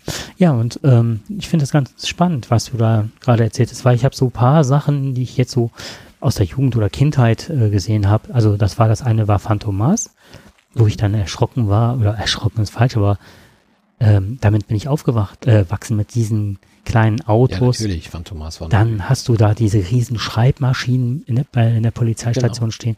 Dann diese schweren Telefonhörer, die die da immer abnehmen. Und du weißt, das Alles ist ja nicht wir noch. gespielt, sondern das ist, Mhm. ne, die waren Richtig, wir, teilweise sahen, nicht. wir waren mittendrin. Wir waren also wir sind damit groß geworden. Wir haben das Und gesehen. dann hatte ich glaube, wir gesehen- kriegen dadurch einen ganz großen Teil Zeitgeschichte haben wir wirklich mitbekommen. Ich weiß nicht, wie sich die Dinge noch entwickeln werden, ne? aber ähm, viele, die jetzt 20 oder 30 sind, die kannten schon das kleinere Handy oder nicht den Mhm. ganz großen Knochen, aber die haben ja, aber das ganz alte, diese ganz alte Schreibmaschine, die man noch mit durch die Gegend schleppen musste, wenn man zum Schreibmaschinenkurs gegangen ist, Äh, das kannte man alles nicht. Tja, da hat sich äh, viel verändert. Und äh, wir dürfen dabei Zeit fing es an, dass man Korrekturbänder hatte, die dann mit eingearbeitet waren bei der elektrischen Mhm. Schreibmaschine und nicht dieses weiße Papier, das man dann dazwischen Ja, ja. das Tepex Genau. drückt. Ne? Ach, herrlich, herrlich, Und, diese ähm, schönen alten Filme. Was du gesagt hast, ich habe noch geguckt, ein, äh, ein ausgekochtes Schlitzohr auf dem Highway oder sowas, wo ich Ja. dann gedacht habe, wie langsam die Filme auch erzählt waren. Da Ja, war ja. diese Hektik nicht da. Die wurden richtig Mhm. erzählt und manchmal dachte ich so, oh, gehen, ne? Also Ja. kann schon ein bisschen schneller gehen. Allerdings auf der anderen Seite auch diese ganzen äh, Sprüche gegen Schwarze und was du sagtest, Mhm. gegen Homosexuelle, wo sich lustig gemacht wurde. Und meine Lieblingsserie in den 80er, 90er war El Bandi. Die Staffel Ja. habe ich mir runtergeholt. Und das ist teilweise auch nicht mehr auszuhalten, wo du denkst, das, was früher Satire war, damit laufen Mhm. die Leute heute über die Straße und das ist deren Meinung. Das fand ich, also die Mhm. ganzen Trump-Anhänger, so was man mitbekommen Genau. hat, ist El Bandi, was Ja. damals Satire war. Ja, ja, das stimmt. Das, Das ist wahr. Deswegen können wir schon fragen, äh, haben wir Fortschritte gemacht oder? Deswegen ist es wichtig, dass wir auf ganz viele Dinge hinweisen, die in Bezug darauf stehen oder in Bezug dazu stehen, wenn wir bei dem Thema Meinungsfreiheit wieder sind und Mhm. Entwicklung und Demokratie. Wobei jetzt eine Firma ganz gut ähm, sich abgegrenzt, äh, abgegrenzt hat und äh, die Russen ein bisschen abgekanzelt. Äh, Apple ist ja, hat sich ja so auf die Fahnen geschrieben, ähm, die Persönlichkeitsrechte zu schützen. Und das ähm, ist, finde ich, äh, das zeigen die immer, immer häufiger in immer mehr Ideen, die die entwickeln. Was weiß ich, dass man halt durch diese Cookies nicht mehr ähm, verfolgt wird und so weiter. Mhm. Und dass die jetzt auch Facebook äh, da ganz große Sperren vorgeschoben haben und so weiter und so fort. Und eine Sache ist, dass Mhm. der Putin wohl an Apple rangetreten ist und hat gesagt, die sollen halt, äh, es müssen vorinstallierte Apps auf dem Handy sein. Und nur wenn diese Apps drauf sind, darf iOS, also beziehungsweise iPhones oder Produkte verkauft werden. Und das ist halt Oh. alles mit ähm, Klar, Datenschutz. Datenschutz wenig und äh, Genau, so in, Verfolgung. in China, die haben ja auch alle Ja. möglichen Baidu Genau. und wie die ganzen Apps heißen, wo dann Ja, ja. ne, Chatprogramme und so weiter, die dann nicht verschlüsselt sind oder wo der Staat schon, Mhm. ne? So, und ähm, da hat man die ganze Zeit überlegt, wie wird Apple damit umgehen und was werden die machen? Und die haben wohl sich so weit durchgesetzt, dass die ähm, in einer gewissen Rubrik im App Store, weil die ja sich zu verpflichtet fühlen durch den Staat, sind die dem ein wenig entgegengekommen, haben gesagt, ja, die sind im App Store vorhanden, diese Apps von euch. Aber, jetzt kommt's, die sind auf den Handys nicht vorinstalliert. Jeder, der das, die App haben will, muss halt den Schritt gehen in diese, in diesen App Store hinein und genau diese Apps auswählen Mhm. und dann sich selber installieren. Und dann ist das halt die Freiheit des Menschen selber, sich diese Mhm. Sachen raufzuziehen. Wenn er denn noch rechtzeitig aufgeklärt wird. Ne? Wenn, wenn die Ja. App dann auch vorher, wenn eine Aufklärung vorher ist, ich, du siehst ja, wir haben ja viele Apps, wir haben ja viele Apps, die uns eigentlich, ähm, die, wo gefragt wird, darf ich, äh, äh, darf ich, habe ich, darf ich Zugriff auf deine Kontaktdaten haben? Darf ich Zugriff auf deine Fotos haben? Darf ich, darf ich, darf ich? Sonst funktionieren die nicht. Ne? Und äh, wir wissen, dass WhatsApp vorher, das haben wir einfach mal in einem, ja, ich sag mal, Unbedarftheit gemacht, ne? Naivität, dass wir gesagt haben, ja, pff, greif doch zu, ist doch egal, dann kann ich doch ganz schnell ein Foto verschicken, ist doch schön. Ja, aber dann waren dann mal eben Zugriff auf alle Fotos, die man da selber gemacht hat im Laufe der Jahre. in Der iCloud. Die wurden alle, WhatsApp hatte das. Ne? Die Mhm. hatten also alle Fotos von uns. Die hatten die Daten dazu. Das sind ja auch Metadaten dahinterlegt. Wo waren wir am so und so viel? Wo waren wir? Die, die wussten dann plötzlich mit unseren Fotos, wussten die plötzlich alles über uns. Ne? Wie wir ticken, was wir machen, was wir tun. Also theoretisch hätten die uns, hätten die uns analysieren können, besser als jeder Psychologe. wobei du das jetzt von der Verwaltung wieder freigeben musst, immer in den, Genau, Ne? richtig. So, jetzt musst du es jetzt- anders freigeben, das ist ja wichtig, das ist ja alles, das, das sage ich ja. Zum Glück gibt es Leute, die aufpassen. Es gibt Datenschutzbeauftragte, die sagen, hey, passt aber mal auf. Ne, deswegen war ich ja auch seinerzeit mit diesem, ähm, äh, was war das, äh, Club, Club Smart oder nicht Club, wie heißt das, Hausclub oder Clubhaus, ne, Clubhaus. Ähm, da war ich ja erst ein bisschen irritiert, dass sie sagen, wir geben dir erst die Einladung, wenn du uns auf deine Kontaktdaten zugreifen lässt. Ne? Und äh, das hat mich so ein bisschen stutzig gemacht. Das äh, haben die machen die auch bewusst. Das sagen die auch. Wir wollen deine Kontaktdaten haben. Ne? Das ist das der Gegenzug dazu. wenn man das klar und deutlich sagt, du darfst das haben, aber du musst mir deine Kontaktdaten geben mhm. ne, dafür. Und ähm, deswegen ist es wichtig, dass man darüber informiert wird im Vorfeld, was ich tue und warum ich das tue und dass es eine Gegenleistung ist oder sonst was. Aber ich muss es freiwillig tun, im vollen, in voller Transparenz über das, was mhm. man damit macht. Das, was ich aber glaube, ist, wenn jetzt in Russland äh, ist halt, äh, was weiß ich, wie heißt die Signal, wie heißen die einzelnen? Ja, genau, Signal. Signal, aber das Ah, ich komme nicht auf den anderen Namen. Das ist das Pendant zu WhatsApp. Ja, es gibt halt verschiedene und die sind halt in Russland auch sehr beliebt und sehr bekannt. Das heißt, ähm, oh, was, was hatten die jetzt gekauft? Die hatten so eine uralt Klitsche, hatten die gekauft und übernommen. Dann ist ja die Frage, ob ich dann mir das auch aufspiele, weißt du? Also, und ob ich bewusst jetzt äh, primär russische Programme leiste oder was weiß ich, äh, Sachen nehme wie TikTok, WhatsApp, was auch scheiße ist, ne? Aber klar ne, dann was so, so populär in der Welt ist, wo ich mit viel mehr Leuten mich unterhalten kann, mhm. als nur ja. über so, so einen russischen Client halt, ne. So, und ich glaube auch, dass das dann auch, äh, warum ist das so, warum sind die so ein bisschen separiert und so weiter, dass das auch schon von Mund zu Mund Propaganda. Auf jeden Fall ist es ein guter Schritt, dass Apple nicht klein zu bekommen genau. war und haben das ja, direkt vorinstalliert. Genau. Weil dann hätten sie, ähm, wären sie Steigbügelhalter gewesen. Ja, richtig, das stimmt. Da hast du recht. Wir sind ja immer in der Aufklärung. Und ähm, ich möchte ein Thema noch mal ganz kurz ansprechen, wenn es die Zeit erlaubt, noch mal zwei Minuten oder fünf Minuten vielleicht. Äh, länger wird es nicht dauern.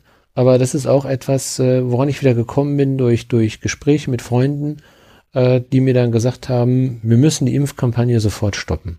Das hat mich dann aufhorchen lassen und dann dachte ich, hm, warum das denn? Was ist denn hier wieder los? Da ist wieder Verschwörungstheorie dahinter. Und ähm, dann habe ich mich da ein bisschen schlau gemacht. Und es ist in der Tat so, dass es einen offenen Brief gibt äh, von einem Herrn Gerd van den Bosche, ist glaube ich ein Belgier, der hat äh, in einem offenen Brief äh, über die Epoch Times, also eine Zeitung ist das, ähm, ja, also das, das, ist auch, ich sag mal, diese Zeitung ist auch schon fast ein Grund, um da mal darüber berichten zu können. Ähm, aber das machen wir mal vielleicht zu einer anderen Sendung. Jedenfalls hat er dort einen Brief an die WHO veröffentlicht, dass er sagt, alle aktuellen Impfmaßnahmen gegen den Coronavirus müssen sofort gestoppt werden. Ansonsten würden viel infektiösere Virusvarianten sich verstärken und ein Massensterben verursachen.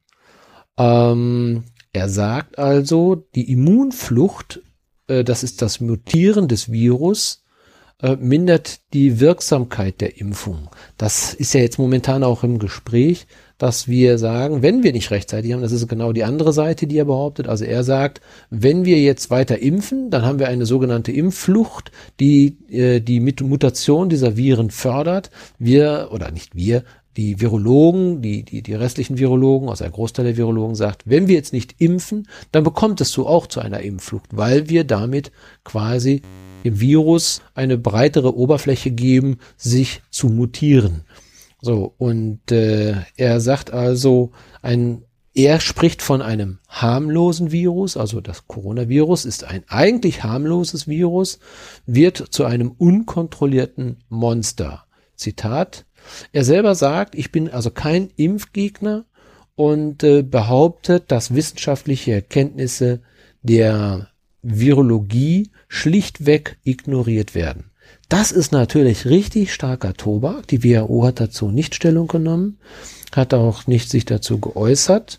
Ähm, aber natürlich ist diese Meinung jetzt da in der Welt und ich habe jetzt auf der Seite, wir können ja, ähm, du kennst ja die Sache, frag den Staat wenn man die Bundesrepublik kann man also fragen. Mhm. Da habe ich schon gesehen, da hat jemand auf diesen Artikel hingewiesen. Ist das richtig? Dürfen wir uns nicht mehr impfen lassen? Sollen wir aufhören? Ist natürlich auch Wasser auf den Mühlen aller Impfgegner, die genau das auch sagen. Und ich lasse mich nicht impfen, dann passiert nämlich genau das oder auch andere Dinge passieren. Und ähm, das hat jetzt dazu geführt, dass viele Menschen oder viele jetzt schon wieder bereits verunsichert sind und sich möglicherweise nicht impfen lassen wollen. Der Artikel ist nicht so ganz neu, der ist schon einige Tage alt. Ich glaube sogar, dass der aus dem letzten Jahr stammt, Ende letzten Jahres, wo es noch nicht zur dritten Welle gekommen ist.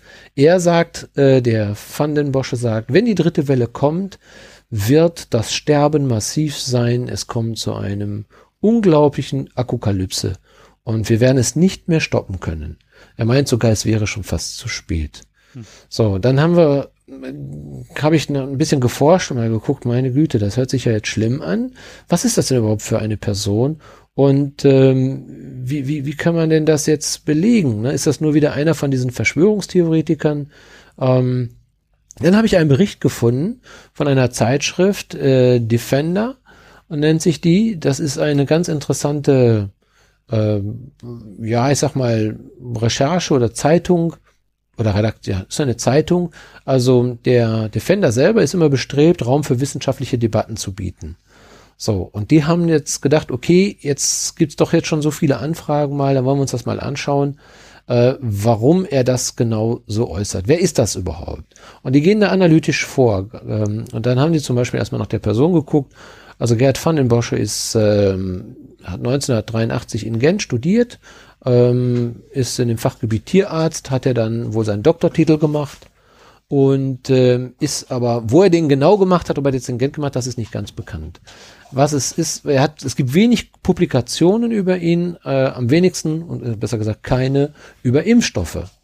Und ähm, er selber sagt aber, er forscht bereits seit zehn Jahren, das hat er in einem Interview gesagt, äh, er forscht schon seit zehn Jahren an natürlichen Killerzellen, äh, NK heißen die, also Natural äh, Killer, und ähm, also natürliche Killerzellen, die jeder Mensch in seinem Körper hat. Das heißt, ähm, er, er gibt das Beispiel zum Beispiel bei Kindern an. Kinder haben eine hohe Anzahl von natürlichen Killerzellen. Äh, die haben so eine natürliche Abwehrstoffe, ein Immunsystem. Das heißt, schon auf den Schleimhäuten der Zunge werden die Killer oder werden die Viren quasi schon äh, ja gekillt eben, ne? Also harmlos gemacht und bekämpft. Und ähm, diese natürlichen Killerviren müssen wir stärker aktivieren, um ähm, dagegen vorzugehen. Andere würden jetzt sagen, okay, ich habe ein gutes Immunsystem, ich habe sehr viel Killerzellen, ich ernähre mich gesund oder sonst was. Äh, so einfach ist es natürlich nicht. Man muss schon schauen, also ähm, muss man, also er arbeitet an einem Impfstoff, das im Gegensatz zu den antigenbasierten Impfstoffen, die ja die B-Zellen und T-Zellen trainieren, äh, die also da klar lernen, wenn also etwas reinkommt, ich weiß, das ist jetzt ein gefährlicher Virus, das ist ein Virus, den mache ich jetzt unschädlich. Und ich stärke dieses Immunsystem, also diese NK-Zellen. Und äh, das ist dann schon mal ein ganz interessanter Hinweis. Er selber sagt, er forscht, hat aber keine Publikationen dazu. Ähm, er hat auch keine Ergebnisse. Er, das ist also eine reine Behauptung, was er da stellt. Es ist aber keine, er stellt sie da, als wäre es eine klare, nicht eine These, sondern es wäre Fakt. Und das ist natürlich sehr ungewöhnlich, wenn ich noch über das, was ich selber mache, noch nicht mal ansatzweise äh, irgendwelche basierten Daten habe, die also nachvollzogen werden können. Und äh, er verkauft quasi jetzt schon seinen Impfstoff, den er gerne äh, weitergeben möchte. Was ein bisschen schade ist, eigentlich, ähm, der Ansatz könnte ja richtig sein. Ja, da kann ich gegen. Um, ähm, er hat jetzt hier den öffentlichen Raum gewählt. Hm. Dummerweise hat sich die WHO nicht dazu geäußert. Äh, und das ist natürlich auch eine Gefahr, dass man einer, einen, wissenschaftlichen Diskurs, wenn ich so öffentlich rangehe, anstatt zu sagen, pass mal auf WHO, ich habe hier grundbasierte Daten, äh, ich habe hier etwas, was sehr interessant ist, mhm. schaut euch das mal an, prüft das bitte mal, könnte das für euch interessant sein, ähm, würdet ihr auch hier in meinen Impfstoff investieren, wie alle anderen das auch machen. Das macht er nicht, er geht in die Öffentlichkeit mhm. rein und knallt es raus. Und äh, das ist das, wo ich jetzt mhm. wieder, wo ich meine, Mensch, das muss man einfach, darüber muss man informieren. Möglicherweise kann es einen wissenschaftlichen, oder das, möglicherweise kann das stimmen. Ja, aber es gibt null wissenschaftlichen Beleg dafür. Es gibt auch genug äh, wissenschaftlichen Beleg dagegen schon. Und das war, ähm, ich hatte eben schon mal ein bisschen geforscht und getan, weil das genau mit einer Anfrage. Und zwar ähm, gibt es äh, von ihm nur die Behauptungen und die werden halt auch mit der, dass er da selber dran forscht und macht und tut und das auch verkaufen will, ist das so das eine. Dann äh, zu behaupten, hinzugehen, finde ich äh, schon fast pervers, hinzugehen und zu sagen, das kann jetzt sehr viele Menschen neben das, also Menschen das Leben kosten wenn wir jetzt bedenken, was weiß ich, wie viele sich nicht impfen lassen, wie, der, wie die Kinderlähmung wieder auf dem Vormarsch ist, wo auch Erwachsene von betroffen sein können, ist das erschreckend. Dann ist als erstes die ethische Frage, wie viele Tote wollen wir uns leisten, damit wir eine Herdenimmunität bekommen, bevor die, die wirklich daran sterben können oder ne, besonders ähm, die besonders unter einer Infektion leiden würden. Gibt es da, lassen wir die denn jetzt sterben? Weil die meisten, die schwächer, einen schwächeren Verlauf haben, sind die Leute, die tatsächlich ähm, jünger sind. Das ist bekannt. Auf der anderen Seite haben wir mittlerweile Long Covid. Das heißt, es sind ja nicht nur die Leute, die gestorben sind, sondern wir haben sehr, sehr viele junge Leute, die an extrem langen Folgen von Covid leiden, mit Gedächtnisverlust um die 20 sind die teilweise. So, das ist äh, einzugedenken. Was mir als erstes, ohne dass ich irgendwas nachgelesen hatte, eingefallen ist, ist halt, ähm, die Frage nach der natürlichen Mutation, ähm, das wird auch in einem Bericht, den ich gefunden habe, äh, genannt. Äh, das, was der sagt, ist schon mit normalem Menschenverstand zu widerlegen. Er sagt ja, er geht ja davon aus, als wäre eine Mutation ein, wie ein Tier, das sich ein Gedächtnis schafft, um dann sich zu verändern, um den, äh, um das, äh, um den Virus schärfer zu schalten, ne? Das ist so, so sein, sein Gedankenexperiment, dass er sagt, wenn wir da jetzt nicht irgendwas machen, dann hat er viel mehr Angriffsmöglichkeiten, weil der Mensch ja an sich ja nur, wir laufen ja praktisch nur hinterher und wir bekämpfen das. Es ist ja so, als würde sich ein Gegner immer wieder bessere Waffen überlegen. Mutationen entstehen ja aber nur durch den Zufall. Das heißt, bei dieser, das ist halt, äh, ein Virus ist so, wie ich das richtig verstanden habe, so schwach in sich, Oh mein Gott, ich muss mal ganz kurz nach, nach dem Strom gucken. Die sind fast aus. ist echt doof. Ähm, in der Reproduktion ist halt so ein Virus halt sehr schwach, ähm, dass äh, häufige Fehler passieren und dieser, in dieser Evolution der Fehler, der sich dann am besten behaupten kann, bleibt weiter bestehen. Heißt, also mit normalem Menschenverstand, wenn wir alle so viel wie möglich Menschen impfen, Mhm. dann ist der Virus nicht mehr da und auch die Mutanten sind nicht mehr da, wenn, die, wenn wir die in den Griff bekommen haben. Das hat ja gar nichts damit zu tun, dass er sich neu aufstellen kann und neu äh, daran lernen kann, weil er ist ja nicht da, weil wir ihn ja weggeimpft haben. Also alleine vom Sachlogischen ist das schon mhm. mit normalem ja. Menschenverstand. Und das nächste, was ich noch sagen ja. wollte, ist halt, Moment, wo habe ich es gefunden? Ähm,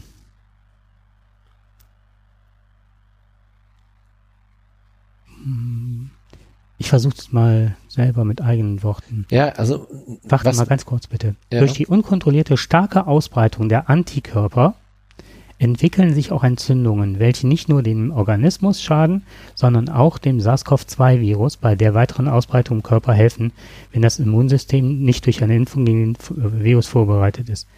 Ähm, nee, falsch. Ich sag's mit eigenen Worten. Er sagt, dass man gerade bei diese Killer-Viren oder diese Killer-Antikörper, die man findet, dass die auch verstärkt auftreten, wenn die Leute erkrankt sind.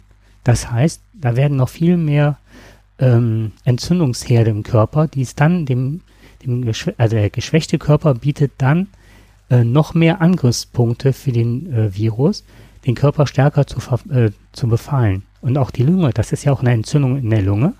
Und die wird auch durch die Mehrzahl der Anti, also dieser Killerzellen, angeregt. Und eigentlich ist das, jeder schwere Verlauf hatte viele von diesen Killerzellen. Das heißt, dass das genau das Gegenteil ist von dem, was er behauptet. Die Killerzellen helfen nicht, sondern das ist auch ein Grund, das ist so wie bei einer allergischen Reaktion, stelle ich mir das vor. Im Grunde hilft der, äh, sind die fehlgesteuert, die Informationen im Körper, und reagieren dann auf Birken, wie bei mir in meinem Fall, ganz heftig, obwohl das ja eigentlich totale Schwachsinnsreaktion des Körpers ist. Ja, was ich interessant finde, du bist ja jetzt schon fast in einem wissenschaftlichen Diskurs jetzt damit. Ähm, und das finde ich ja schon sehr, sehr spannend. Ähm, aber das, das, das eigentliche Problem, was ich schon dabei sehe, was, und das wollte ich schon sagen damit, und das, das will ich damit sagen. Erstens, er, und das ist mir schon suspekt, er hat eine eigene Motivation. Richtig. Er sagt, ich will nicht, dass man nicht impft. Ich will, dass man meinen Impfstoff nimmt. Genau. Ja. Zweitens, es ist eine reine Behauptung, die durch nichts belegt worden ist. Drittens, Er hat überhaupt gar keinen Impfstoff. Mhm. Er hat nichts, was er an Daten vorlegen kann. Keine Publikationen. Man kann überhaupt nicht in den Diskurs mit ihm gehen, weil er nichts hat. Und solche Menschen, und das finde ich grob fahrlässig, gehen her, behaupten etwas, was vielleicht möglicherweise sogar eine wissenschaftliche Grundlage haben könnte, die will ich ihm ja noch nicht mal absprechen. Aber das ist grob fahrlässig, in, in die Öffentlichkeit zu gehen und zu sagen, ihr dürft euch nicht mehr impfen lassen, dann werdet ihr sterben, ihr werdet alle zugrunde gehen und ausräumen. Und es gibt leider immer noch naive Menschen in unserer Welt, die sich nicht so informieren können vielleicht auch, oder die sehr glaubwürdig sind an der Stelle und sagen, das hat sich ja alles richtig an. Aber die hören ja unseren Podcast. Das hoffe ich. Und weißt du, das ist ein, das ist sowas von grob fahrlässig und auch, dass das ist falsch, so etwas zu behaupten, ohne es zu beweisen und damit das Leben vieler Menschen zu gefährden. Wenn er was Vernünftiges vorzutragen hat und wenn er das meint, dann soll er es beweisen und soll uns ganz schnell davor retten, weiter uns sich weiter impfen zu lassen. Aber bis dato gibt Mhm. es überhaupt null, null Beweis für eine wirklich geschäftlich finanziell motivierte These. Ne? Und das wollte ich eigentlich nur gesagt haben. Das musste ich loswerden, weil, wie gesagt, Ja. ich, ich bin über den Freundeskreis schon darauf gekommen und wenn man das schon hört, dann schrauben sich bei mir alle Nackenhaare und ich denke, das muss man einfach auch mal, da muss man drüber reden, weil in den Medien findest du nicht viel darüber. Äh, komischerweise, dass man dagegen hält, meistens eher nur auf eine Art wissenschaftliche Art und Weise, die sich dann dazu äußern. Das ist einem kleinen Kreis vorbehalten, aber ich finde, wenn es der Öffentlichkeit schon, wenn es da schon weitergetragen wird, dann kann man nur sagen, Halleluja. Wenn nur 10% sagen, ich lasse mich nicht mehr impfen, weil er das gesagt hat, dann haben wir schon wieder viele, viele Tote mehr. Ich weiß nicht, wie viele Impfdosen in Berlin auf der Strecke geblieben sind. Ja, Das sicher. sind Hunderttausende, weil Genau. wir gesagt haben, wir lassen uns Richtig. nicht impfen, wo ich dann denke, oh, war ja, Ja. ne? Und dann, Genau, so ist das. naja, Ne? Okay, okay. so, das haben wir aber schon wieder viel Zeit verbabbelt. Waren aber ganz, glaube ich, ganz nette Themen heute. Ich hoffe, wir haben alle gut unterhalten damit oder wir werden alle gut noch damit unterhalten. Wir sind ja auch im Streamingdienst. Das heißt, jeder kann ja auch mal draufklicken und kann sich das im Auto anhören, zu Hause oder beim Einschlafen. Vielleicht schläft man einen damit Tipp besser ein. abgeben. Ja, Einen Tipp und zwar für alle die, die äh, jetzt in der Corona-Zeit zu Hause sitzen. Und zwar machen wir von, von der Schule aus, haben wir uns mit Kolleginnen und Kollegen zusammengefunden und äh, irgendjemand hat das mal angebracht und das fanden wir alle ziemlich klasse. Es gibt ein Pub-Quiz. Und ein Pub stimmt. ein Pub-Quiz ist nämlich folgendes. Ein Fast Pub vergessen. alles gut. Ein Pub-Quiz, jetzt muss ich kurz mal raussuchen, ist eigentlich eine Sache, die aus England kommt, dass man sich damals zusammengefunden, ne, in der Vor-Corona-Zeit zusammenfindet. In, England, in Irland ist das wohl in jedem zweiten Pub und dann werden Tische gebildet und dann werden Fragen gestellt aus allen möglichen Bereichen und die werden beantwortet. So, jetzt weiß man natürlich, dass jetzt ganz viele Kneipen, wie du am Anfang schon gesagt hast, ne, die Kunst und alle haben es sehr schwer momentan und gerade auch Kneipen und Restaurants. Und dann sind ganz viele Kneipen in Deutschland jetzt hingegangen. Das kenne ich ja, habe ich schon von einigen gehört. Die führen das Pubquiz durch und zwar, ich kenne es jetzt hier gerade über WhatsApp, da ist irgendeine Kneipe, die hat dann, dann haben sich dann verschiedensten Gruppen gemeldet, geben sich ganz lustige Namen. Und ähm, dann ist es halt so, ähm, die Kneipe, die das ausführt, versucht hierüber zu überleben. Man spendet also einen Obolus für das Spiel und trifft dann online auf andere Gruppen. Geleitet wird das Spiel von einem Spielleiter, also aus der Kneipe, der die Fragen stellt. Es beginnt meistens bei uns jetzt mit einer Wärm Aufwärmrunde um 19 Uhr. Du hast halt verschiedenste Gruppen, Mhm. die sich dann da zusammenfinden. Du siehst die anderen nicht. Das ist halt, du bist in deiner, in deiner Bubble sozusagen, auf WhatsApp in einer Gruppe, gibst dann deinem Spielführer, den man aus der Gruppe hat, die Antworten und der leitet die dann weiter an die Kneipe und die werten das Ganze aus. Es beginnt, wie gesagt, bei uns um 19 Uhr und das ist dann so eine Aufwärmrunde und äh, die Runde geht nicht in die Bewertung ein und offiziell äh, geht das Spiel um 20 Uhr dann jeden Montag bei uns los und es ist auch egal, wie viele Leute in der Gruppe teilnehmen, ne? also wie viele du bist. Ähm, zu den Fragen. Unser Quiz besteht standardmäßig aus verschiedenen Kategorien und wird in vier Runden gespielt, mit, mit der fünften halt als Aufwärmrunde. Und das ist Allgemeinwissen, Geografie, Naturwissenschaften, Geschichte, Technik, Gastronomie, Klatsch und Tratsch und Popkultur. Und weil es halt ähm, online ist und du hast das über äh, WhatsApp, kannst natürlich, du kannst kleine Filme zeigen, du kannst äh, Kartenausschnitte aus, aus dem Weltatlas oder sonst was nehmen, was auch immer. Du kannst, da war letztens mal so als mal ein Tipp, alles zu Gold. Zu dem Thema Gold, äh, was Golda Meir war zum Beispiel eine Sache oder der Goldmarsch, mhm. Barasse und ne, also dann werden verschiedene Bilder gezeigt, was hat das mit Gold zu tun, ne? Das war so die Aufwärmrunde. Oder es werden Musikstücke gezeigt und dann muss man halt äh, die Interpreten herausfinden oder was hat, ähm, was haben die Themen mit Frieden zu tun, also die Lieder, die sie gesungen haben und so weiter. Und ähm, irgendwann wurden mal Karten gezeigt, ne, dann so Landkarten und dann musste man immer herausfinden, ähm, ist das jetzt, äh, ist das eine Handelskarte, ist das, ne, da war einmal die Sahelzone gezeigt oder das britische Empire, oder OPEC oder die NATO und dann wurden immer so, so, Länder eingefärbt und man musste halt über sein Allgemeinwissen herausfinden, was ist da, was steckt da für eine mhm. Organisation hinter oder so. Und was auch mal sehr interessant ist, äh, es gibt am Schluss immer ein Wort, das komplett durcheinandergewürfelt ist in den Buchstaben und so viele ähm, Buchstaben man verwenden kann zu einem Wort, desto viele Punkte bekommt man. Das hat natürlich am Schluss gibt das ist es ein Wort, was vorgegeben ist, was einen Sinn ergibt, ne? Mhm. Aber man kann trotzdem, man bekommt so viele Punkte, wie man aus diesen. Cool. Das ist ein total schönes Spiel. Macht unheimlich viel Spaß, weil man äh, so untereinander rät und das ist natürlich auch auf Vertrauen aufgebaut. Man könnte ja im Hintergrund. Erinnert mich so ein bisschen Sachen, an Bingo bei der Oma. Bei Bingo bei der Oma. Hat. Dann genau. gab es ein bisschen Shampoo, ein bisschen Seife. Ja. Was in unserer Gruppe halt total schön ist. Und alle waren immer sauer, wenn kein Bingo da war. Und Oma rief immer, ich hab Bingo hier. Ja. Bingo. Wie der eine auch, ich habe die Karten ganz billig bekommen. Ich habe alle selben Zahlen. genau. naja, auf jeden Fall, Schön. das wollte ich nur kurz vorstellen. Das ist, wenn jemand sowas Tolle sucht, Sache. findet, das macht echt total viel Spaß. Und unsere Gruppe ist halt so aufgestellt, dass man sich immer gegenseitig motiviert und sagt, oh, toll gemacht, oh, bin ich nicht drauf gekommen. Ja, das ist ja der Spaß dabei. Das ist der Spaß dabei, genau. genau. Tolle Sache. Es, ja, Spende und du gewinnst nichts und jede Woche geht das, äh, die Tabelle, du kriegst Animiert zum Nachahmen. Absolut, das kann man machen. Genau, und da kann ja auch jeder rein oder so, oder muss man sich da irgendwo anmelden? Wo kann man das hm, machen? Das weiß ich, bin jetzt eingestiegen, bin Quereinsteiger, so, aber okay. kann man bestimmt mal im Internet Vielleicht mal irgendwie noch mal so ein Tipp, wo man sich gibt. da anmelden kann, wenn das genau. einer noch machen möchte. Und man weiß eh halt, eh man so. gibt einen kleinen Obolus, eine kleine Spende. Ja. Ne? Und dann geht's los. Und ja, und die Kneipen überleben, ne? Ja, ja, richtig. Gute Sache. Mhm. Da sind die Ideen, die sich, die kreativen Ideen aus der Corona-Zeit. Genau. Und jetzt habe ich bei Amazon mal, also ich bin da per Zufall drauf gekommen, weil ich Kneipenquiz eingegeben habe und du kannst halt die ganzen Fragekarten und so, da gibt es ganze Sätze als Spiele schon bei Amazon und kannst sie kaufen. Ehrlich? Ja, ist so klasse. Ja. Sehr schön. Also wer selber so eine Gruppe aufmachen möchte, sei hiermit animiert. Sei hier, genau.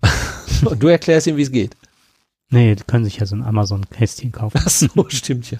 Hast du recht. Nee, ich weiß ja, ich habe jetzt auch gar nicht allzu viel erzählt darüber. Ich hätte ja jetzt wirklich auch Beispiele geben können, weil man weiß ja jetzt gerade nicht, ob die wirklich auch rumgereicht werden, die Sachen, oder dass sie ja, ja, austauschen. Genau. Nee, nee, Und nee, dann wäre es schade, wenn halt die Lösung schon. Aufpassen. Ich glaube, wichtig ist einfach nur, wie kommt man da rein, wie kann man das machen? Ich meine, bei unserer Reichweite, äh, bei unserer Hörerzahlen wäre das dann toll. direkt deutschlandweit, ne? Klasse. naja, okay, jetzt haben wir euch aber heute eine Menge geboten. Von genau. Wissenschaft genau. über Kneipenspiele bis hin, dass der Dirk ein tolles eigenes Gedicht verfasst hat. Das muss mal ein Podcast nachmachen. Auf die Reaktion bin ich gespannt. In aller Güte. So. Okay, ich glaube, ja. ja wir haben, ich habe noch neun Prozent auf dem Rechner. Ja, und ich glaube, wir haben die Zeit jetzt schon gut verspielt, sodass wir jetzt auch äh, auf hm. Wiedersehen sagen können. Genau. In diesem tschüss, Sinne. Tschüss. Tschüss, macht's gut. Viel Spaß beim Hören.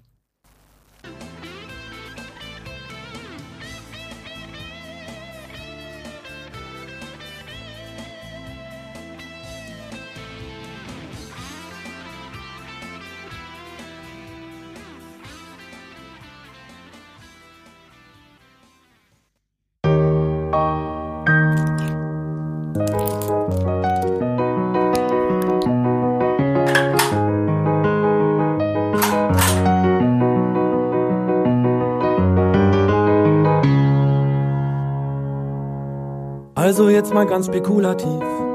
Angenommen, ich schriebe mal ein Lied, in dessen Inhalt ich besänge, dass ich höchstpersönlich fände, Jürgen Elsässer sei Antisemit.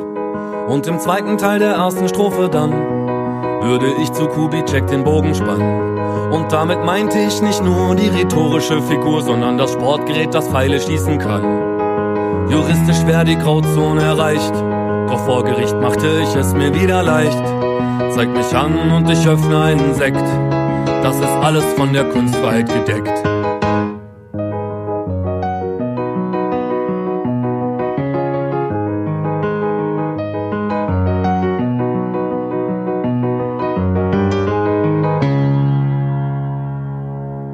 Also jetzt mal ganz spekulativ. Ich nutze ganz bewusst lieber den Konjunktiv. Ich schriebe einen Text, der im Konflikt mit dem Gesetz behauptet, Gauland sei ein Reptiloid. Und dann genommen, der Text gipfelte in einem Aufruf, die Welt von den Faschisten zu befreien. Und sie zurück in ihre Löcher reinzuprügeln, noch und nöcher, anstatt ihnen Rosen auf den Weg zu streuen. Juristisch wäre die Grauzone erreicht, doch vor Gericht machte ich es mir wieder leicht zeig mich an und ich öffne einen Sekt. Das ist alles von der Kunstfreiheit gedeckt.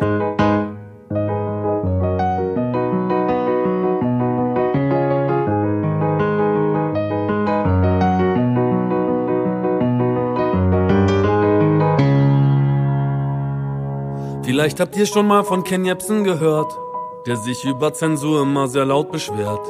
In einem Text von meiner Band dachte er, wird erwähnt und beschimpft und hat uns vor Gericht gezerrt. Er war natürlich nicht im Recht und musste dann die Gerichtskosten und Anwältin bezahlen. So ein lächerlicher Mann, hoffentlich zeigt er mich an, was dann passieren würde, ich kann es euch sagen. Juristisch wäre die Grauzone erreicht, doch vor Gericht machte ich es mir wieder leicht. Zeigt mich an und ich öffne einen Sekt, das ist alles von der Kunstfreiheit gedeckt.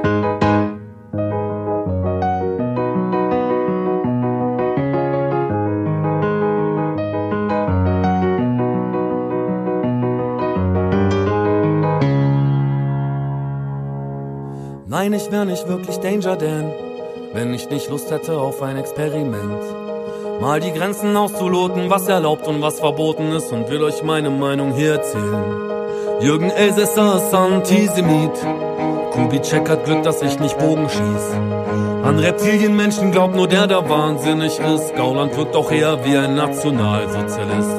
Faschisten hören niemals auf, Faschisten zu sein. Man diskutiert mit ihnen nicht, hat die Geschichte gezeigt. Und man vertraut auch nicht auf Staat und Polizeiapparat, weil der Verfassungsschutz den NSU mit aufgebaut hat. Weil die Polizei doch selbst immer durchsetzt von Nazis war, weil sie Uri Jalo gefesselt und angezündet haben. Und wenn du friedlich gegen die Gewalt nicht ankommen kannst, ist das letzte Mittel, das uns allen bleibt, Militanz. Juristisch ist die Grauzone erreicht. Doch vor Gericht mach ich es mir dann wieder leicht. Zeig mich an und ich öffne einen Sekt. Das ist alles von der, alles von der, alles von der, alles von der, alles von der Kunstfreiheit gedeckt.